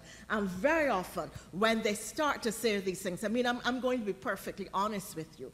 I am now 61. I, I don't believe it, but they tell me that on my birth certificate. When I decided that I didn't want to be a, a mother, and I wanted to be a career, a, a career professional. This was what I wanted. Um, so, you know, I thank Jesus that I'm living my dream. But people said to me, What? You don't want to have children? Something wrong with you. that, that was the immediate assumption that physically somehow I was unable to have children, and therefore I was saying to people, Well, I don't want them um, people could not relate. Now, I know some of you have grown up in a completely different era, so that the idea of female professionals and career women is so much more embraced. But the notion at the time, and, and this is what I'm talking about biases, conscious and unconscious, that people will not encourage you to, to get to your dream. You have to find a way to encourage yourself. Okay, so we must raise our girls differently. We have to set up support systems and support groups. There are so few women working in the energy space. We do not know who we are. We do not know where we are and we do not know what we are doing. And if there can be one outcome of this conference, CUC, I would say to start an online directory sharing all of the women who work in the energy space across the Caribbean who are qualified, what their qualifications are. This will allow two things. First of all, for companies that work in energy to have access immediately to all of the women who are working in the space and to know what their experience and qualifications are. And second, it will tell women where to find other women so that you can get encouragement, so that you can learn from people's experiences and, and draw on them when you need to. You know, because I'm beginning to feel that I've lived through so much that I want to find ways of sharing it with other young women who are now coming into the space so that they get a sense that it, it is possible on the days that you are really frustrated, on the days that people are trying to force you, excuse me, very sweetly out of your job. I mean, many times I've had a woman, a female engineer, say to me that when she went to apply for her job, she was told up front well, you know, we are a European company, and that requires us to have a certain female uh, quotas in our hiring, but we don't expect you to stay. She was told this at her interview. Now, if you come in with that and the men don't take you seriously, you walk into the room, and everybody looks up and goes back to whatever they're doing, they're drawing or statistics, and, and Nobody's speaking to you, nobody's encouraging you, and the CEO, your, the, the HR department doesn't even think that you're going to be around in six months. You, you have to think seriously when you get up on the Monday morning, you, the first day that you're supposed to go to work, whether you're really going or not.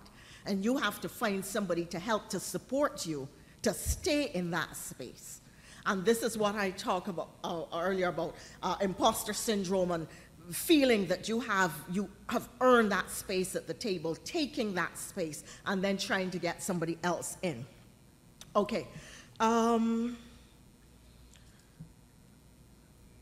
I'm going to say something that may not be all that popular, uh, but I've come to the conclusion that when you're 61, it doesn't matter if you're popular. um, for a long time, I rejected the ideas of quotas, but I've come to the view that they are essential. Because if you have a majority of females graduating from the university and they're still holding the minority of the jobs, there is something very wrong.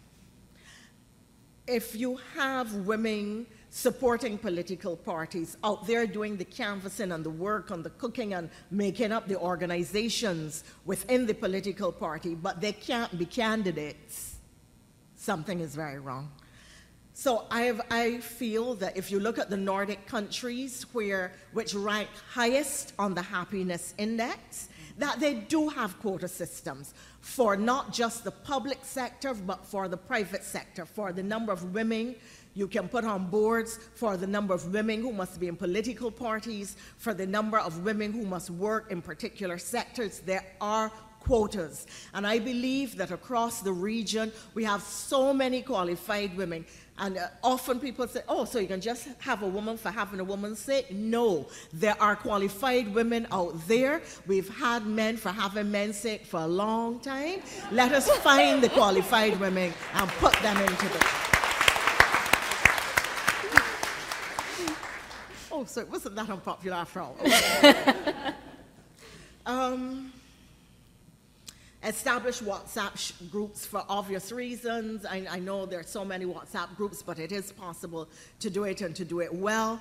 I've also come to the view that in the Caribbean and in, in many developing countries, um, it's not so in Canada or in one or two other countries, um, but um, coming out of the Beijing platform of action, governments across the world have established gender departments. And the gender departments uh, help women with things like smocking and sewing and the occasional lecture and so, but they really are not proactive. Gender departments do not, um, are not allowed to function or not intended to function in a way that allows them to review national policies prior to implementation and apply a gender lens to say this is going to beneficially or adversely affect women.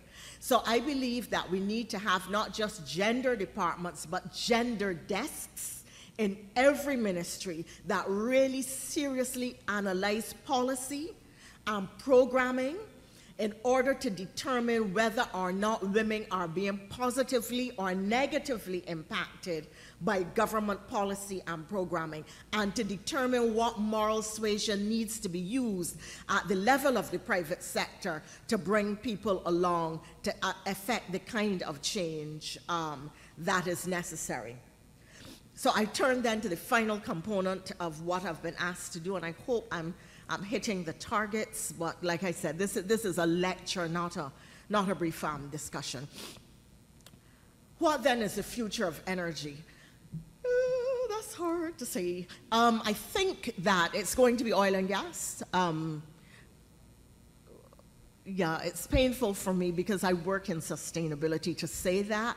But if you consider that across the Caribbean, for instance, um, St. Vincent and, and, the Grenadines, I think they're going to have a new bid round. St. Lucia is talking about it. Barbados, uh, uh, the Prime Minister has indicated that she is going to natural gas and they have had a bid round, so they're going to go to drilling.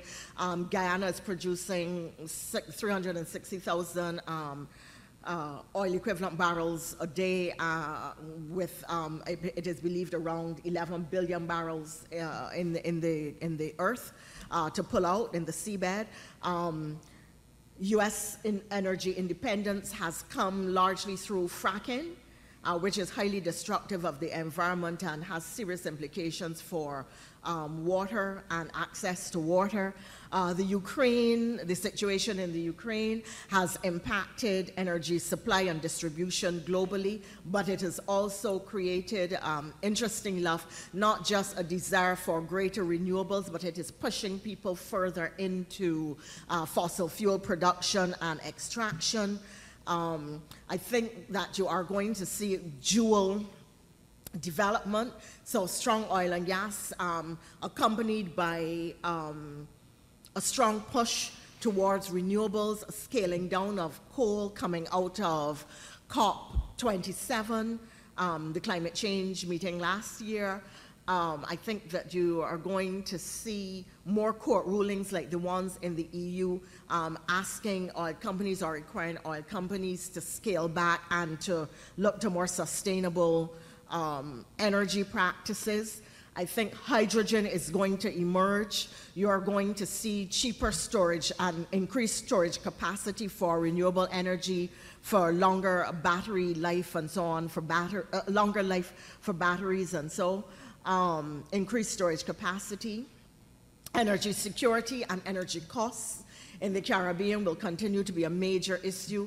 Uh, you are not as far south as Barbados and the Eastern Caribbean, but you know that uh, small island developing states, particularly those in the Caribbean, pay the highest fossil fuel prices across the world, partly because we do not ourselves produce um, and because um, getting small volumes of oil and gas um, and diesel to um, the, the, Caribbean is really extremely costly and not competitive because of the, the, the volumes and, and, the distance. Um, I think that wave, solar, biomass, geothermal, particularly in the Caribbean, in the Eastern Caribbean, uh, wind and hydrogen are going to emerge as the um, energy, renewable energy sources of the future.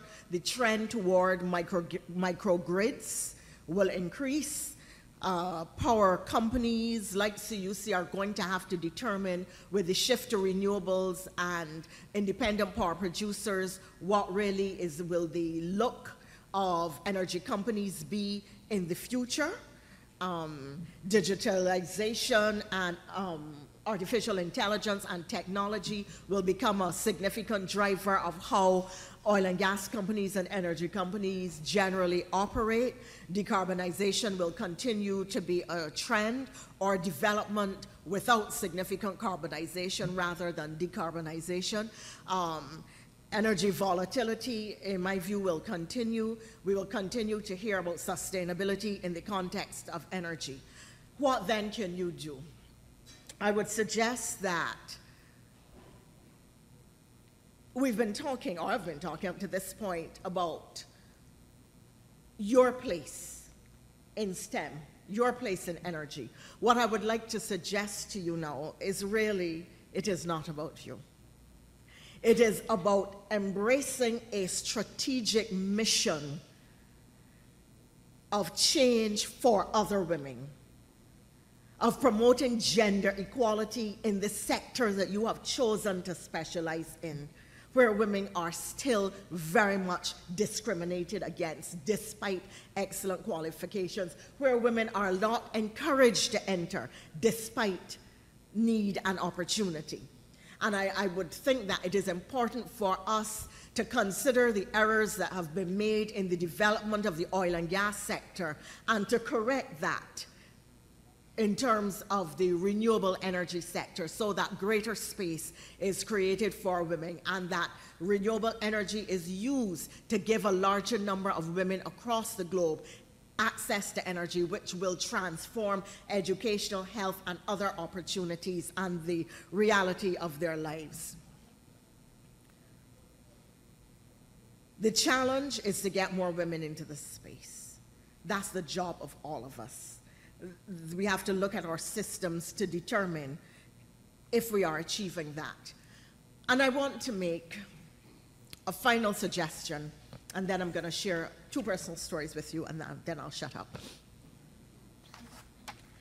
The final suggestion is that women in the energy sector tend to be well paid. But we do not invest our money with other women. Look for angel investors. Set up small companies. The way the energy sector is changing. If a female owned company was to start selling solar panels, setting up um, energy systems at people's houses, looking for storage opportunities or the opportunities for charging stations, etc. You don't have to have a big uh, company that competes with CUC. You look for the niches where there is need and opportunity, where two or three of you can get together and make serious investment and make money. There is opportunity. But unless we are willing to dominate the space as owners of energy, as generators of energy, as, as owners of our own companies, then we can't affect transformation because we are just by being happy to sit down as mere employees and go home with our pension packages. I want to thank CUC not just for what they've been doing in relation to gender, but I want to thank them for a very interesting experience. Yesterday, CUC, without knowing it, changed, uh, stopped uh, the customs people from digging up my suitcases. Now, I, I, always travel with a lot of luggage. I, I, don't know why, but no matter how I try to get everything into carry on, it never works. I don't know how men do it, but I can't get it done, right? So I come into to, to the airport and I have my usual big suitcase and I have my carry on and my handbag, and I, I could see the customs officer looking at me. Then she stops me and she smiles. She says, Good morning. Are you here on business or are you visiting family? And I said to her, uh, she's looking at my suitcases all this time. And I said to her, Well, actually, I'm here to present at a conference for CUC. She said, Oh, they're an excellent company. You go ahead then, you go ahead. Thank you, CUC. Otherwise, I may have been in immigration still and customs haven't. okay, and to, to, my, to sharing concluding by sharing my, um, my personal experiences. Two things. When I was 16 years old, I failed my O levels. Um, but a headmistress who had confidence in my ability, for, for, those of you in the room who do not know what O levels are, that's like CSEC, CXC, CAPE, I don't know what y'all do here. Um, but I had mistress who had confidence in me, really continued to encourage and nurture me. And she said to me, Elizabeth, you have fallen down at the crossroads. You can either stay where you are and let all the traffic run over you, or you can get up, dust yourself off, and continue on your journey. And in the midst of my depression, my fear of how I was going to go home and tell my parents that I had not passed my exams, certainly not in the way that was expected, that made sense to me. It became the policy by which I have lived. Boyfriend broke off engagement, dust myself off, got up and gone. Got fired from the cabinet, dust myself off, got up, gone. Got rehired by the cabinet, smile and kept going. Um, the point that I'm making is that you will face disappointment and failure in your personal life and in your professional life. It doesn't have to define you or to determine how you end up. And on this journey in energy as a woman, you will face challenges that are generic, challenges that are specific, and challenges that are peculiar to you. Dust yourself off. Get up and continue with your journey.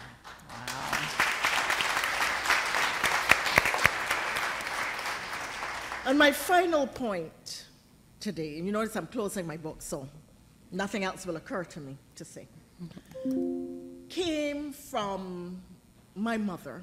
God bless her. She died last year. I was about nine years old, and the first ever um, transatlantic, uh, what do you call them, those big jet airliners, came um, to Barbados. And um, in those days, you didn't have the terrible security that you have at airports now. And, you know, you could go out onto the tarmac. Uh, I could give you a story about security at the airport, but um, that's another day. um, so we went up to the airport to see this transatlantic jetliner. Um, uh, I think it was a Boeing 747 or something, which transformed air travel. But I, I don't want to get into that because I, I, I, get carried away with stories. Okay. So we go to the airport, and um, there are these um, barricades along the tarmac, and there's an official party touring this plane, and lots of Barbadians are there, and there are police, um, you know, how they hold arms to keep the crowd back. And so this is uh, 19, maybe early 1970, 71, uh, in that area. And uh, people are pushing because the crowd is excited. People at the back want to see better, and you know, people are jostling for space and so on.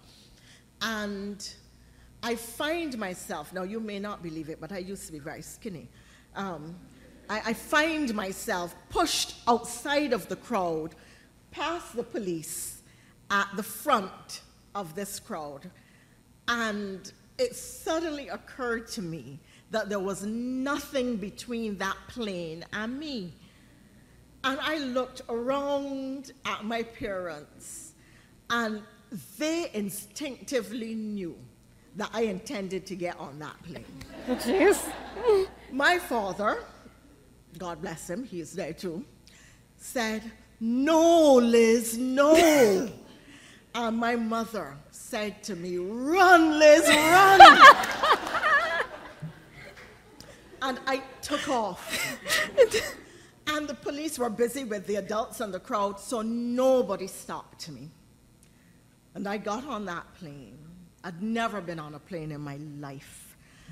And it seemed like the absolute luxury to me. And I touched the seats and I sat in them and I went into the galley and I went into the cockpit.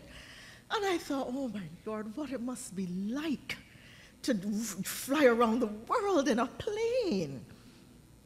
The lesson here is run, run. And I want to say to the women of CUC, the women of the Cayman, the women all over the Caribbean, you are in a space where there is going to be nobody at your side. There may not be anybody to support you. There is nobody ahead of you to tell you, come. There is nobody encouraging you to pursue your dream to get to where you want to go. Run, girls, run. God bless you.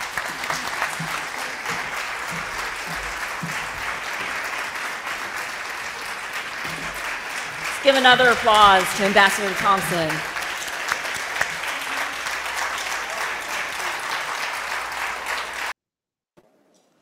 All right, I trust everyone's had a, an enjoyable lunch and a chance to do some networking and sharing some of the insights that you may have gained or uh, asking a few of those questions that weren't answered for you. And uh, hope a great job posting the, your photos and thoughts in social media. Uh, really appreciate you participating. And let's remember there's one, uh, more post where you're going to have chances to add to your probability of winning the prize. Now, next, we're going to have a, a video from DART, uh, one of our sponsors of the event. So, why don't we go ahead and show that video? Sustainability is at the heart of all we do. Our island's natural beauty and the lives of those who call it home depends on our ability to decrease reliance on fossil fuels and reduce carbon emissions. So, how do we do that? We have been doing that. We introduced our first renewable energy installation in 2011 and have added 11 solar arrays to Camana Bay since. You may have noticed that Cayman is hot, and up to 60% of energy consumption goes towards keeping our homes, schools, and businesses cool in a climate like ours. Our energy efficient chilled water plant prevented 2,000 metric tons of CO2 emissions in 2021 and keeps the community of Camana Bay cool to live, work, and play in. Camana Bay solar arrays alone have prevented more than 4,800 metric tons of CO2 from being released into the atmosphere. That's equivalent of greenhouse gas emissions from 471,513 gallons of diesel consumed. But it's so much more than how we power our projects. It's how we build them too. We recycle and reuse materials, introduced a new green building standard, led the way in sustainable design, inspired local initiatives, and the DECCO Consortium proposed the country's first integrated solid waste management system, ReGen. Reduce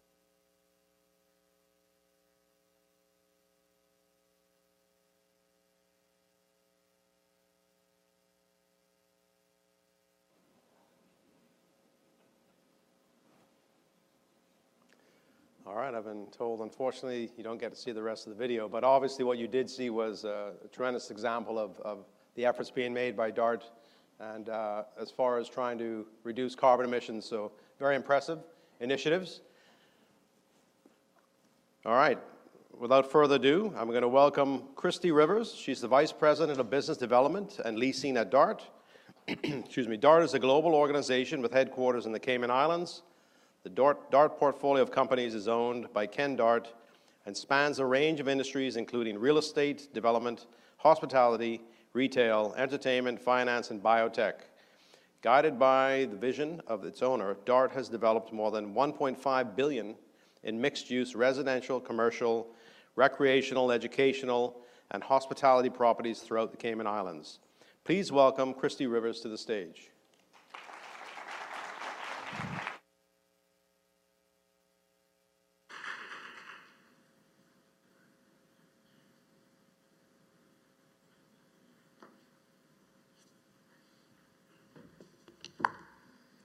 Good afternoon, ladies and gentlemen. Although she needs no introduction to us here in Cayman, it is my esteemed honor to introduce Marla Dukharan, who will be speaking to us on the future of the Cayman Islands through the lens of evolving risk. Marla is a leading economist and advisor on the Caribbean and a chief point of reference in assessing the regional implications of global events. Her monthly Caribbean Economic Report closely follows risks, vulnerabilities, and successes to top regional economies.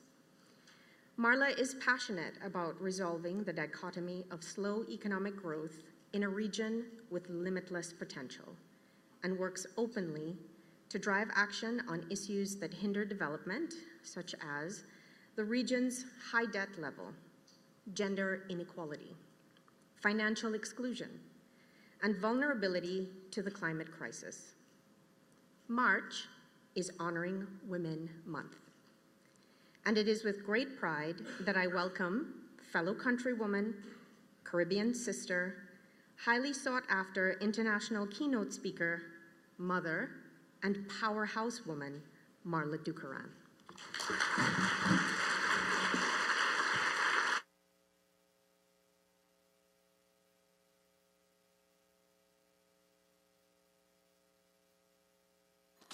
Am I on? Good afternoon, everyone. Thanks for having me again here. I'm not going to stand there because that's too tall. and um, I didn't want to stand on something that I might fall off of.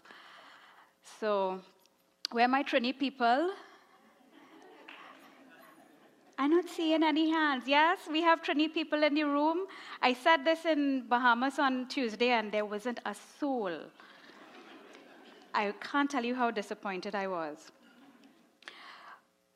But thanks again for having me. All protocols observed. I want to acknowledge the Minister of Tourism here. Hope he's not too unhappy about what I might say.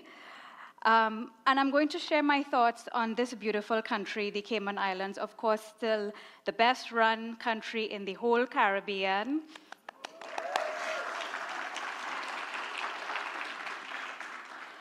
But you know what? I'm convinced that somebody, somebody leaked my presentation to the premier. Because a lot of what he said this morning um, is echoed in my presentation. So either great minds think alike or, but there are risks to groupthink. But anyway, before I get into specifically talk about the Cayman Islands, I'll talk about the global economic scenario. And so basically in January of this year, the IMF announced that the global economy is going to grow only by 2.9%. And anything less than 3% is a global recession. So we're already in a global recession. I know it might not feel like that here, um, but we are in a global recession, and fully one third of um, countries globally are in recession already. So we have gone from pandemic to polycrisis to now perma crisis, permanent crisis. It's crazy. We've seen governments and central banks slam the brakes on massive monetary and fiscal stimulus to breakneck tightening as they desperately try to get supply driven inflation under control with the unintended consequences of job losses and even slower growth. And if this is not a clear demonstration of colossal policy failure, as the speakers before me have discussed this um, today, I don't know what is. Even more so in a highly uncertain environment. And then layer on top of all of that FTX, SVB, etc. And we are in a really volatile ride. But I would argue that the uncertainty we are feeling today is driven less by geopolitical factors, as it was a year ago, and more so by the policy failures and the feeling that nobody really, in the policy space globally, nobody really seems to be sure what to do. At least that's the feeling I get. And a lot of what they do doesn't really make sense. Furthermore, leadership at the global level is softening further in the West, in my view, and strengthening in the East. And now that Xi Jinping has been elected for a third term and will likely serve the rest of his life, even though Beijing's 2023 GDP growth forecast of around 5% growth is the slowest that China is projected to grow in 32 years, at least that's one less source of uncertainty. The World Economic Forum's Global Risk Report listed the top 10 risks for the next two years, and half of these risks are related to the climate crisis and the lack of meaningful mitigation and adaptation of the climate crisis. And the other rest, the other five are the cost of living crisis, geo-economic confrontation, which they didn't teach me in school, social instability, widespread cybercrime, and large-scale involuntary migration. Let's look at the impact of these risks on the Caribbean. When the global financial crisis hit, it took more than six years for tourism alone to recover in most of the Caribbean countries. In Cayman, it took three years. Woohoo, half of what everybody else took. Best run country. this crisis is proving to be very different. As of the latest data I have available to me, we have already seen the Dominican Republic, Curacao surpass their 2019 stay over arrival levels. Um, last year, and Aruba is very close to reaching its 2019 levels already. And Aruba is the most tourism dependent economy on earth. Jamaica, the Bahamas, and St. Lucia are also expected to reach 2019 levels of stopover arrivals this year. I am finding that the countries that have none or very little direct flight to the US and those that are more dependent on the UK market are the ones that are taking longer to recover. In Cayman, the latest data I have available to me says that we are at 57% of stopover arrivals compared to where we were in 2019. But that's partly because Cayman was one of the last to reopen. I think it was only September of last year that you eliminated the, um, the uh, quarantine requirement, if memory serves me correct. And most Caribbean economies will return to pre COVID size in terms of real GDP by next year. Cayman already did last year. Congratulations on that. And overall, a three to four year average recovery period this time around for this crisis is actually quite good, especially given that this is a one in 100 year crisis. This is just a little snapshot of some of the growth projections for a few countries in the Caribbean. Cayman is expected to continue to see less growth volatility than the others on average and robust positive growth for the next few years. I think the only countries that are projected to grow faster than Cayman are Guyana, and we know what the story is there, and the Dominican Republic. That's actually quite phenomenal. So, again, congratulations on that. Uh, this growth is truly robust and positive. So Cayman came from about a decade of consistent economic growth and was quickly able to reestablish this growth trajectory that it had a, the, um, be, before the pandemic. And we have seen much less volatility in the growth number for Cayman than we saw on average across the region. Growth in, for the first quarter of this year, which is the latest uh, data point I have available to me, was 3.8 percent year over year. And we often look at this GDP growth number as if that number told us the whole story and told us everything we need to know, and it's the most important variable, right? But it is important to stop and ask why do we need growth anyway? Is growth so important? And if so, why? And what does it do for us? I don't know if any of you in the room might remember this, but it's like when you're pregnant and all of a sudden this baby you're carrying becomes more important than you. that was my experience. the growth number can't be more important than the people creating it, okay? And this is where I think policymakers have lost their way globally as well as in this region. And we want to make sure we don't fall into that trap here. Growth is important where there is joblessness and poverty to address. But Cayman does not really have a problem with joblessness. We consistently have one of the lowest levels of unemployment here in Cayman, and we import labor to fill job vacancies here. This suggests to me that perhaps Cayman is at what we economists call full employment, which does not mean zero unemployment, by the way, but full employment is just a consistently very sticky low level of unemployment. But nor does Cayman have a poverty problem, right? Right?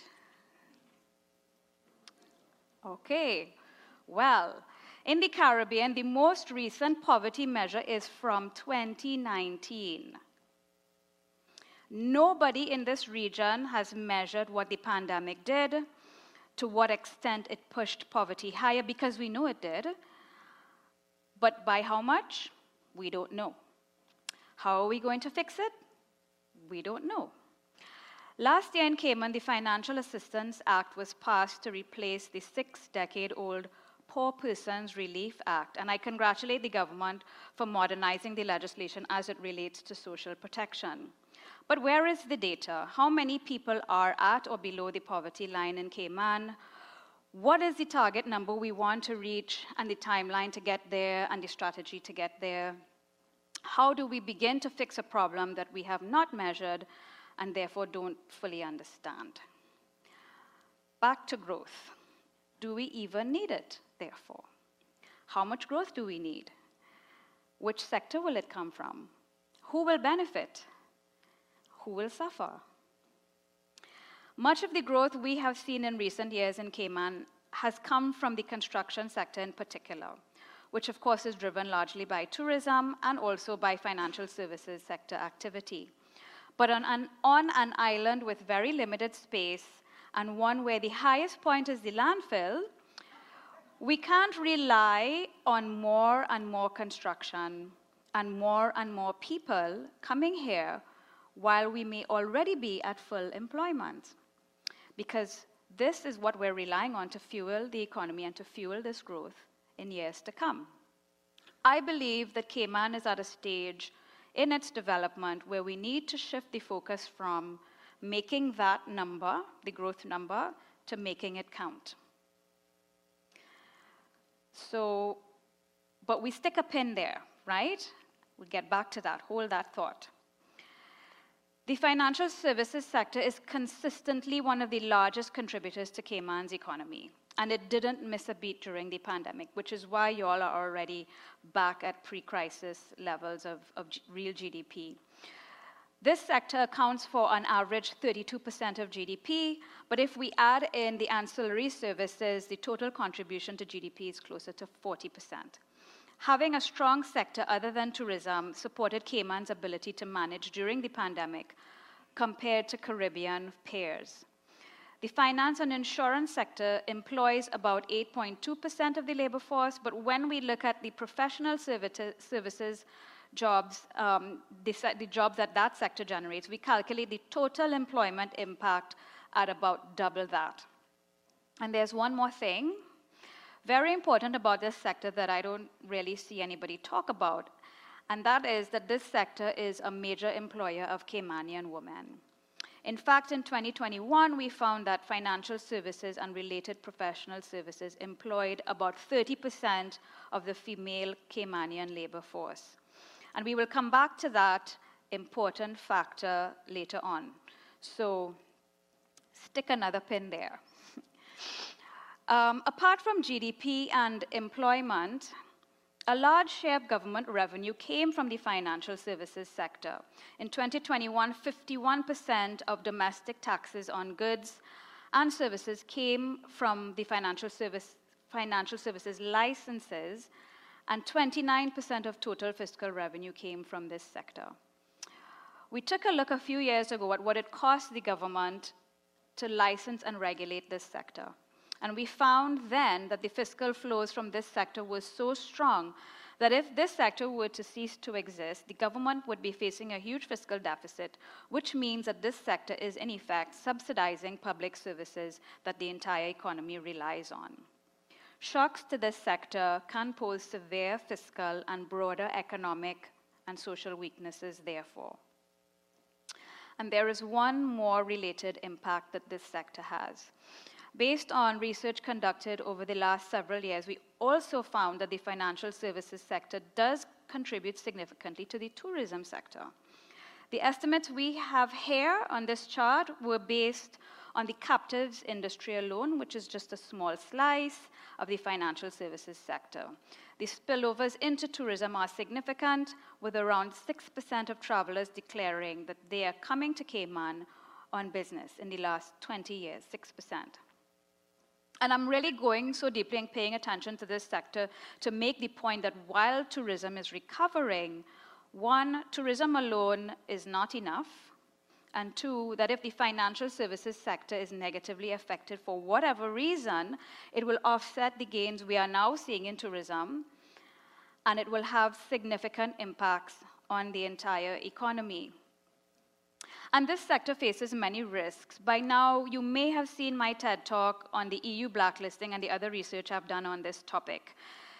This severely affects the Caribbean region and puts tremendous pressure on the financial services sector.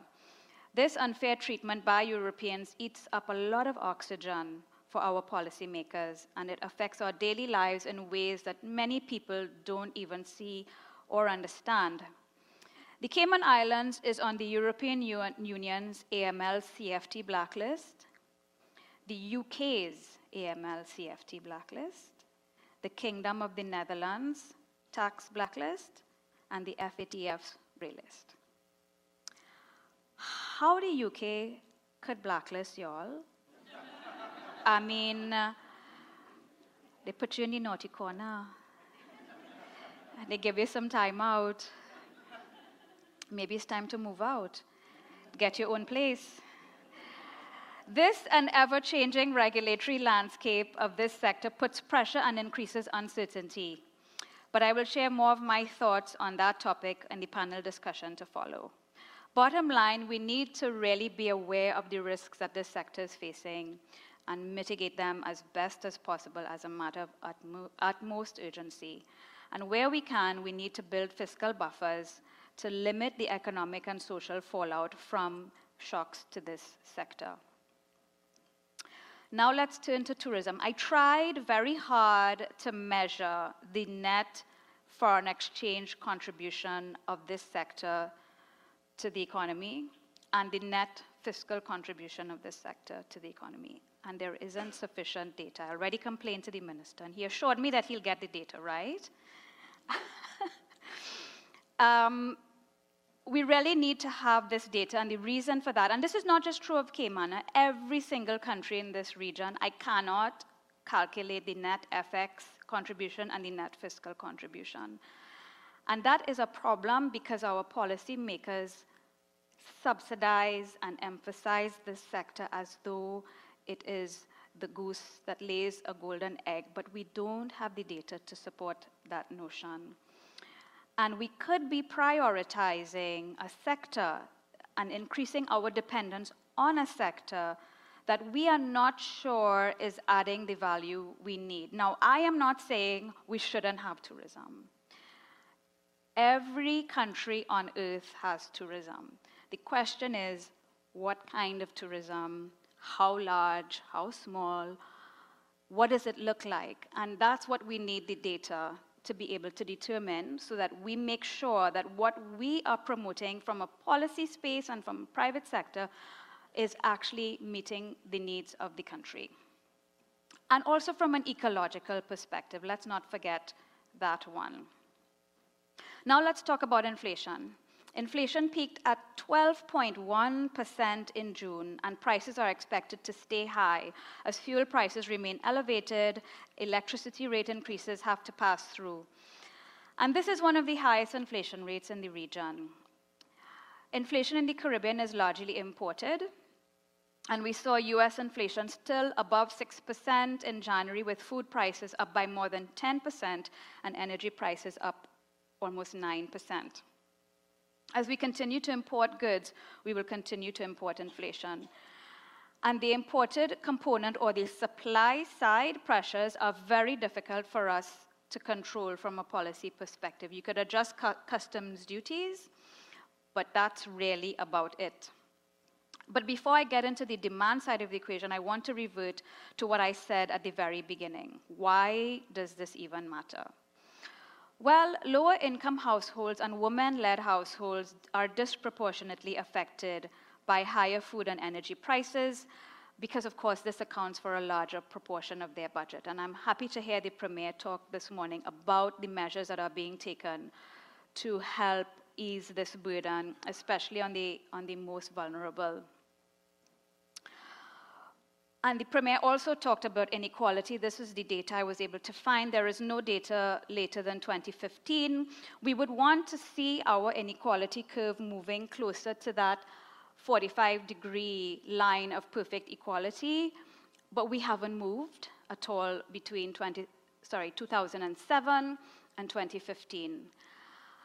And that really needs to be addressed. Hopefully, we'll have the data that shows us something better, and hopefully, from a policy perspective, we will also make some progress in that regard. Why does inequality even matter? According to the IMF, while some inequality is inevitable in a market based economic system as a result of differences in talent, differences in effort, even luck, excessive inequality could erode social co- cohesion, lead to political polarization, and ultimately lower economic growth, the same growth that we are so obsessed with. Not just you, everybody. According to the World Inequality Report, the inequalities within countries is now even greater than the inequality between countries. Inequality, according to this report, is a political choice, not an inevitability. According to the last occupational wage report of workers earning less than 2,200 per month, 42% were non-Caymanian. And on the other end of the spectrum, around 40% of employees earning more than the median wage were also non-Caymanian.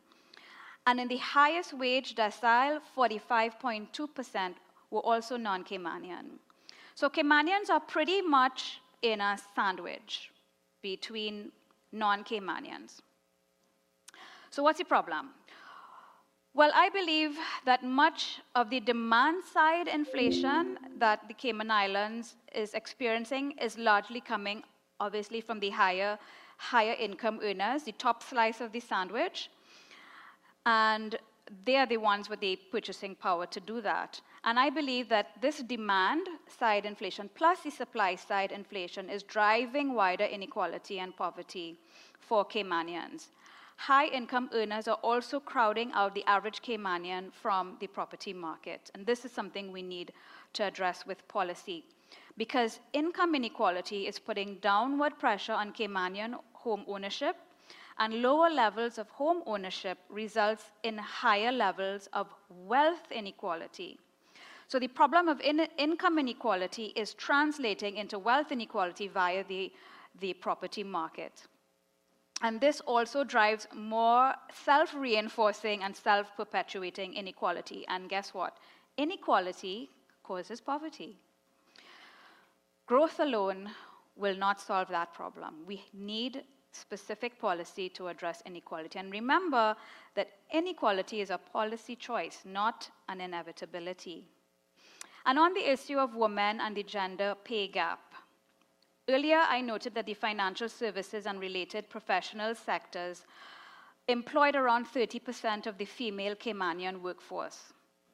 We can also see here that the lowest paying sectors are also dominated by female workers. 94% of persons employed in households are female. But these are largely non Caymanian women, which is a positive thing. Unlike the Bahamas, where I was discussing this data with them on Tuesday, Cayman has ensured that, the, that they are importing the lowest wage earners while its people are employed at the higher wage levels. So, congratulations on that. But let's be sure that we're also not importing poverty and vulnerability. Finally, these domestic workers, 94% of whom are women, are the reason that the rest of us women can work. It is their shoulders that we stand on. Cayman has the highest labor force participation rates in the region, so congratulations again on that. But like almost everywhere else the Cayman, in the Cayman Islands, women continue to participate less than men in the workforce. Why is this? Well, women still perform, on average globally, three to four times more unpaid care work in the home on top of our paid work.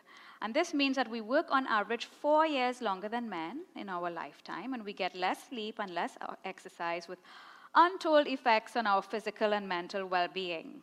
We suffer the majority of the consequences of society's ills, such as crime, violence, abuse, and poverty. And I was very happy to hear the Premier talk this morning about the sexual harassment bill that he will be um, putting through soon.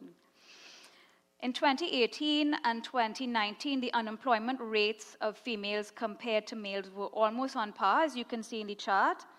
But in 2020, the unemployment rate of females increased to 6.2%, but for males, only 4.2%. Again, evidence that women are disproportionately affected from this PERMA crisis. But when women work, global data shows that we invest 90% of our income back into our families, but men only 30 to 40%. maternal income was found to increase family nutrition by four to seven times more than the income of fathers. Is there any policy intervention to support women entering and staying in the labor force and earning equal pay for equal work? This is something I urge policymakers to prioritize for the sake of Caymanian families and children in particular. Now, speaking of children, Cayman's low fertility rate makes imported labor that much more important. I have three charts here. The first one on your far left is the population pyramid, which, as you can see, this is, this is Cayman's population pyramid. Um, it's, a, it's a spade. Wait, actually, this is the total, sorry, total population. So it's a spade, right? The middle is the population pyramid for the Caymanian population only. And as you can see, we don't have enough people in the working age there to sustain the economy. And on the, the far right, we have the non Caymanian population, and this segment is essential to bringing in enough workers to sustain a level of economic activity that we all depend on, which the economy considers normal. This large non-Caymanian working population is actually helping to reduce the dependency ratio, and it is a positive thing. So there are advantages to the sandwich, right? But I want to suggest two things about this sandwich. Instead of a sandwich, what about a martini? Why not aim for a day where Caymanians dominate on the top and occupy less and less of the jobs as we go to the bottom? And two, we have to remember what the risks of income inequality are, and we have to use policy to mitigate these risks, particularly as it relates to inflation, home ownership, wealth inequality, and the resulting level of poverty. Otherwise, what we are doing is we are importing poverty and exporting our progress. That's not what we want to do. And on the issue of imported inflation, of course, energy is a big driver of that. And it's one of the imports that we can most easily reduce, if not eliminate. I mean, it's not so bad in Cayman compared to other countries, but it's still something we can improve. Only 3.2% of total electricity generation came from renewable energy last year, which was not much change over 2021. I think we're making fairly slow progress um, on this front. Um, and I think that uh, this needs some very careful policy intervention. I know that this is also something the Premier talked about this morning. Cayman and, well, Bahamas too, are among the most highly exposed to impacts of rising sea levels, according to Moody's. 83% of the population submerged if temperatures were to rise by 3 degrees. I think we already have 1.3 or something like that baked in. What are we doing to build climate adaptation and resilience? Are we adequately insured? Do we have fiscal buffers in place and access to emergency concessional financing? Do we even qualify? Have our building codes adapted to this new reality? These are all important questions to ask. And are we building with the sea in mind or with migrants and refugees in mind? Are we prioritizing growth and guns or mangroves? If you feel like I've thrown a lot at you and it was a bit all over the place, sorry, but I feel like it's a bit all over the place where, from where I sit right now because we're coming out of this poly crisis, perma crisis, and it has thrown a lot of people into poverty, but we're not acknowledging this problem on a regional level. I'm not here singling out Cayman, but we still don't have the data here. We have a nice new Financial Assistance Act, but we don't have the data. We need to get the data. Are guns and shooting them so important to Cayman that we need to cut down mangroves to build shooting ranges? Seriously? Is there nowhere else we can repurpose for this? Is the tourism sector, as it's currently configured, really worth the waste in the landfill and the waste I see on Seven Mile Beach this morning? Left behind, I'm guessing, from the cruise um, tourists, and the land it uses for the big hotels. the amount of imported food and energy and labor. I'm not saying it isn't. We just don't know. We need the data. And the question is what is the right size and right type of tourism for Cayman's needs? And what are those needs anyway? Do we know? Have we determined this? In my view, Cayman needs a national vision to focus on what really matters most to the people of Cayman.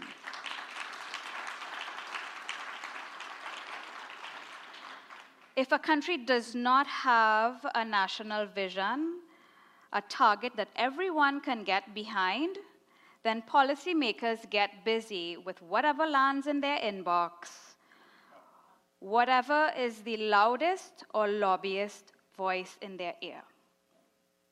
I have demonstrated Cayman's success at financial services, but also its overdependence on this sector, which is a risk and a source of vulnerability. But if we treat this sector and the real estate sector as if we are an oil exporting nation, as if this sector is finite, is a finite and depleting resource, and the earnings from this sector, these sectors will not always be so buoyant, then what we should do is perhaps set some of the revenue aside in an independent sovereign wealth fund with the highest levels of transparency and governance standards and use that fund to finance Cayman's vision. Imported labor will always be a factor.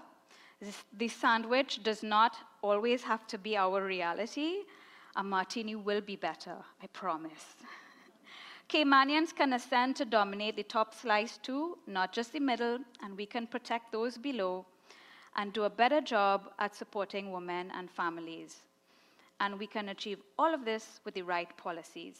And if any country can do this, Cayman can do it. And I thank you.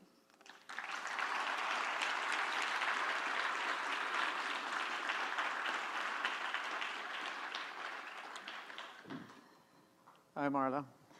Hi, Jim. Great presentation as always. Thank you. Um, my name is Jim Wilson. Good afternoon to everybody.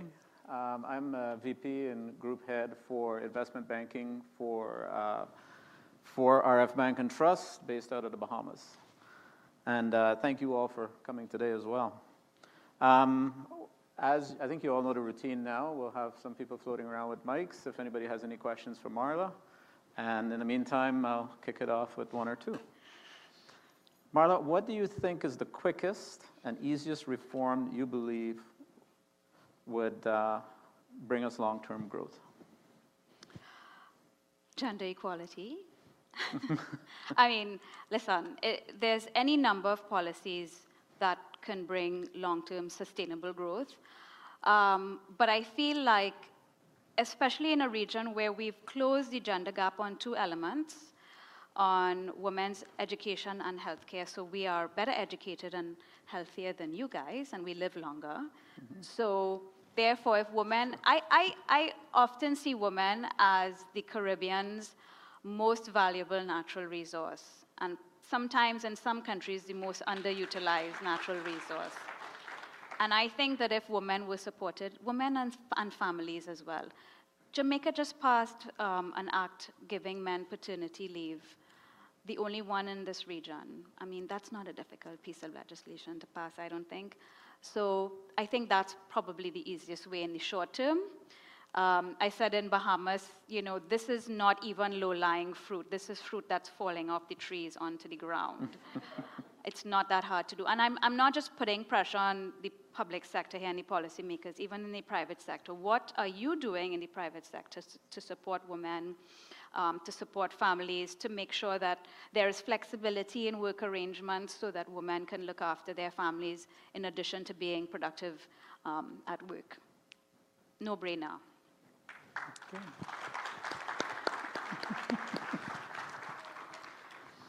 Which of the Caribbean economies are you most bullish on? Cayman. that was an easy one. Yeah, Cayman. Um, Dominican Republic. Uh, it's a very large, diversified economy. Um, and before the, the pandemic was recording the highest and most consistent level of growth in the entire Caribbean and Latin American region. Um, and Jamaica. I know that Jamaica's growth is not quite what it, you know, maybe some people expected it to be, but again, growth is not everything. They are right now recording, before the crisis and now after the crisis, the lowest unemployment that Jamaica has ever had in its history. They've, in, they've undergone 10 years of significant institutional, legal, labor, financial sector, central bank reform. And I think that that institutional strengthening um, has positioned Jamaica for longer term growth um, in a way that most of the rest of the English speaking Caribbean is, is, not, is not going to see without that kind of reform. So I would say those two. I would say Guyana too, but you know, because of the oil and gas and the level of growth. But as we've discussed, Fast, yeah. Jim is Guyanese, you know. I keep telling him, get your, get your Guyanese passport. Um, but um, Guyana still has a lot of risk, lots of risk, not the least of which is currency risk. They almost Mhm. don't have enough foreign currency, even though they're the, the world's newest oil and gas exporter. Assuming that'll come in time, though, hopefully. We'll see. Who do you think is recovering best from COVID and why? The same countries, uh, Jamaica, Dominican Republic. Um, why? I mean, that's a complex answer, a complex question. I think partly based on tourism recovering in those countries, especially Dominican Republic. Um, Jamaica this year, I think, will recover tourism, but also because they're diversified. And so they're not reliant on any one or two sectors. Um, and partly because they have flexible exchange rates. I don't know if you all remember earlier this morning, um, there was a chart put up uh, basically showing the strength of the US dollar. And all of us who are pegged to the US dollar, it means our currencies are moving in tandem with the US dollar against all the other major currencies. And so that means that from a price perspective, um, our exports, which are tourism and in some cases financial services and rum, um, are, are less price competitive because we're pegged. But DR and Jamaica, they have flexible currencies. And so, based on demand and supply, their currencies Mhm. move, and they're able to release some of the pressure that we're seeing the other countries subjected to with respect to overvaluation of the currency. Okay. Well, thanks, uh, thanks, Marla. Do we have any questions from the audience? Sure, we must have one or two. No. No? One, two. I see two hands.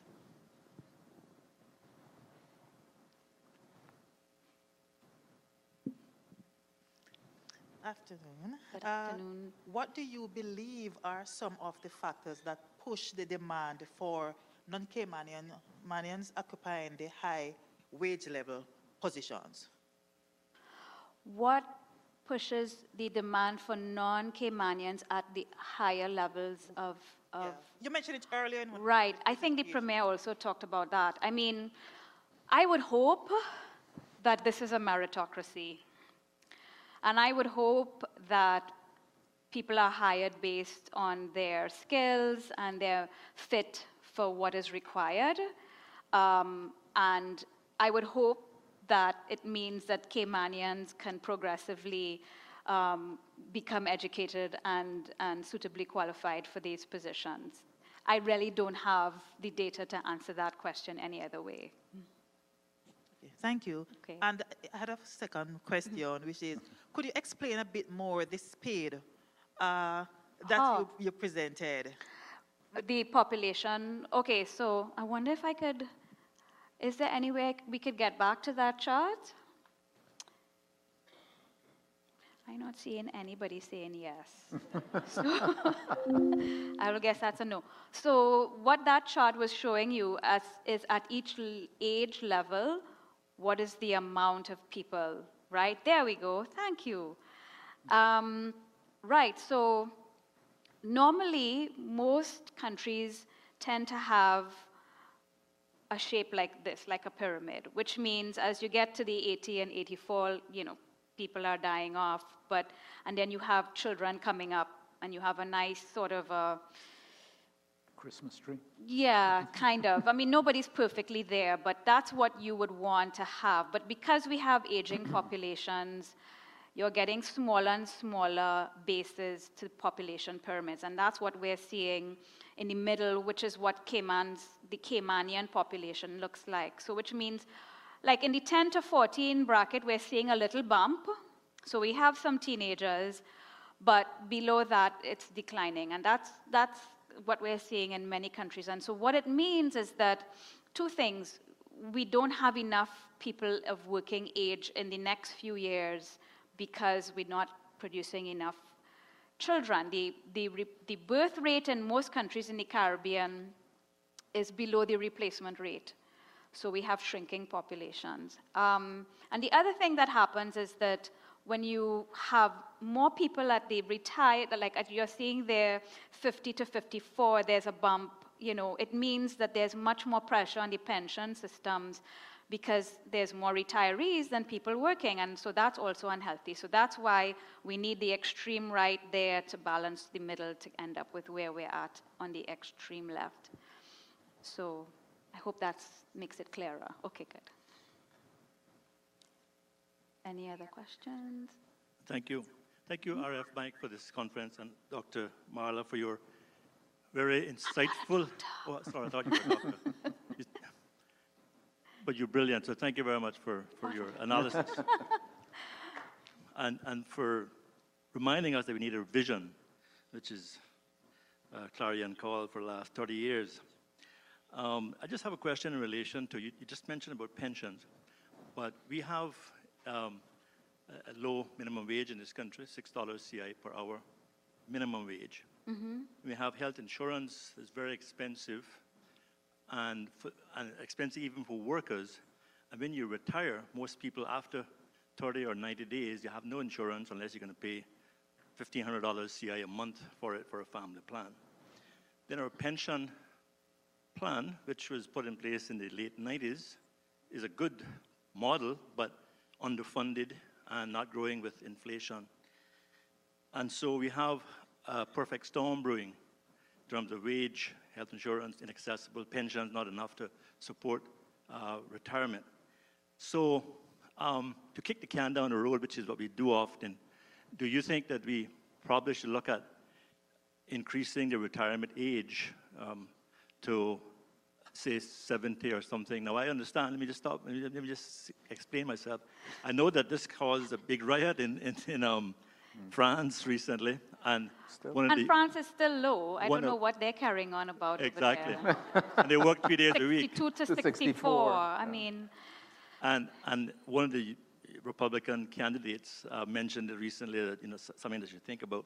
But I wonder what your thoughts are in terms of what can we do? Because obviously, most people can't afford to retire, but Yeah. on, with this perfect storm, is the retirement age increase an option to look at as one of those low-hanging fruits?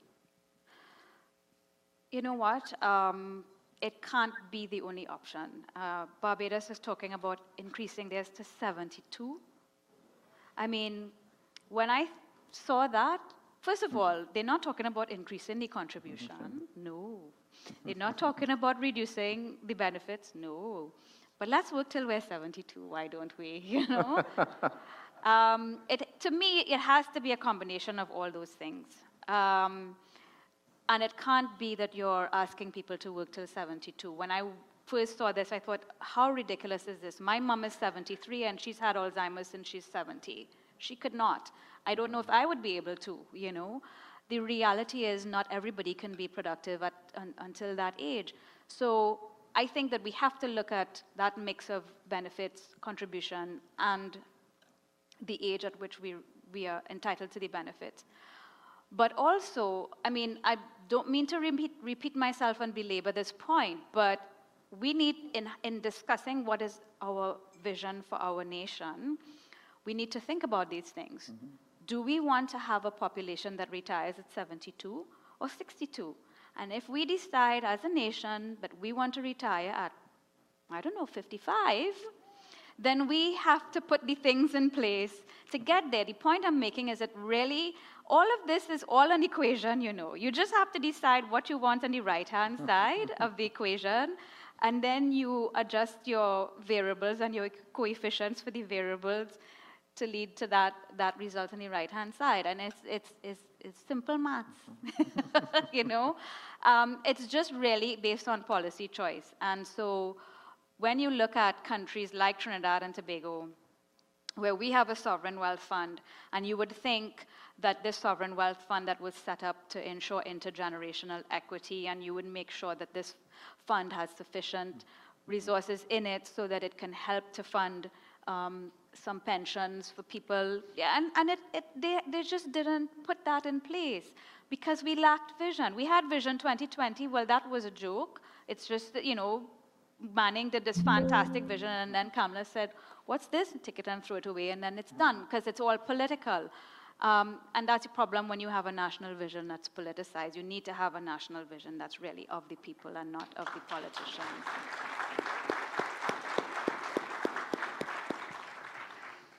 We have time for one or two more questions.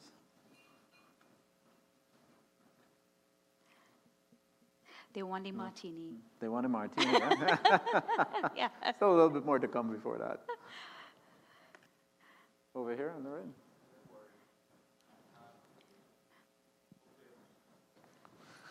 Hopefully everybody can hear me. Um, as you probably are aware, the under the guidance of myself as Minister for Tourism, we've our government has taken a policy position in tourism to focus more on quality mm-hmm. rather than quantity. Mm-hmm. Would you say that is a good direction to go? Absolutely. Absolutely. We have how many cruise ships sitting outside as of five o'clock this morning? I mean,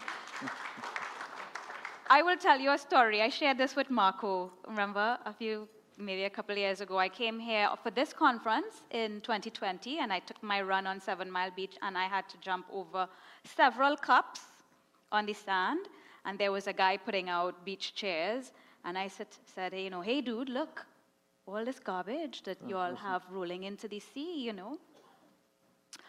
Oh, whatever, you know. okay, Karen.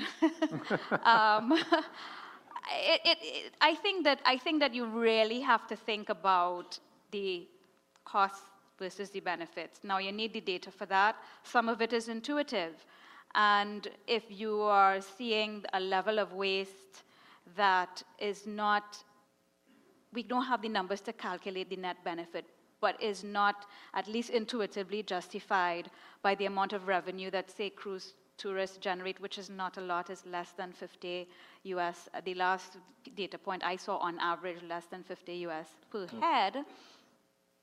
I don't know that that makes any sense, and I don't know that a country like Cayman needs that. Maybe a country like Dominican Republic needs it. Maybe a country like Jamaica needs it. Um, but I don't think Cayman needs that.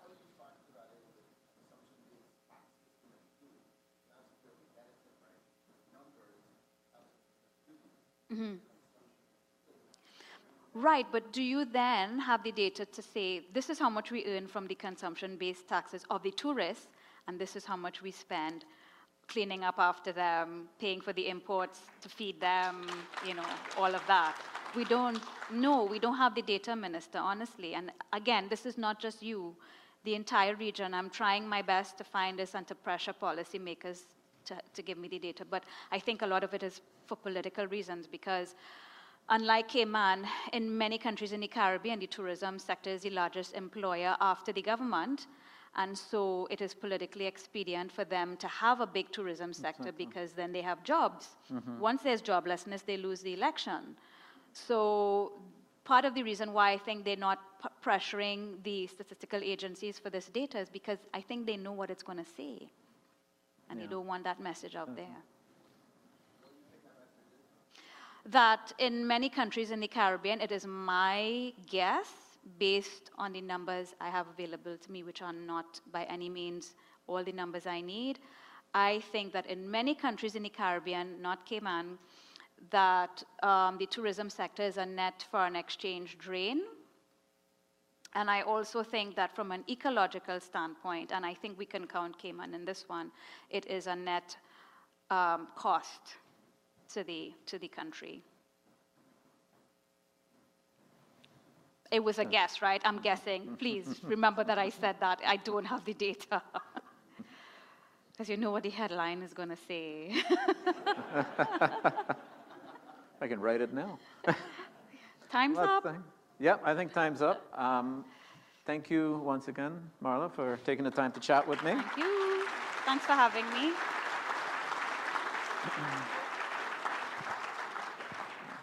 I look forward to hearing more from you in the panel discussion up next under the topic Global Minimum Tax and what it means for the Cayman Islands financial services industry.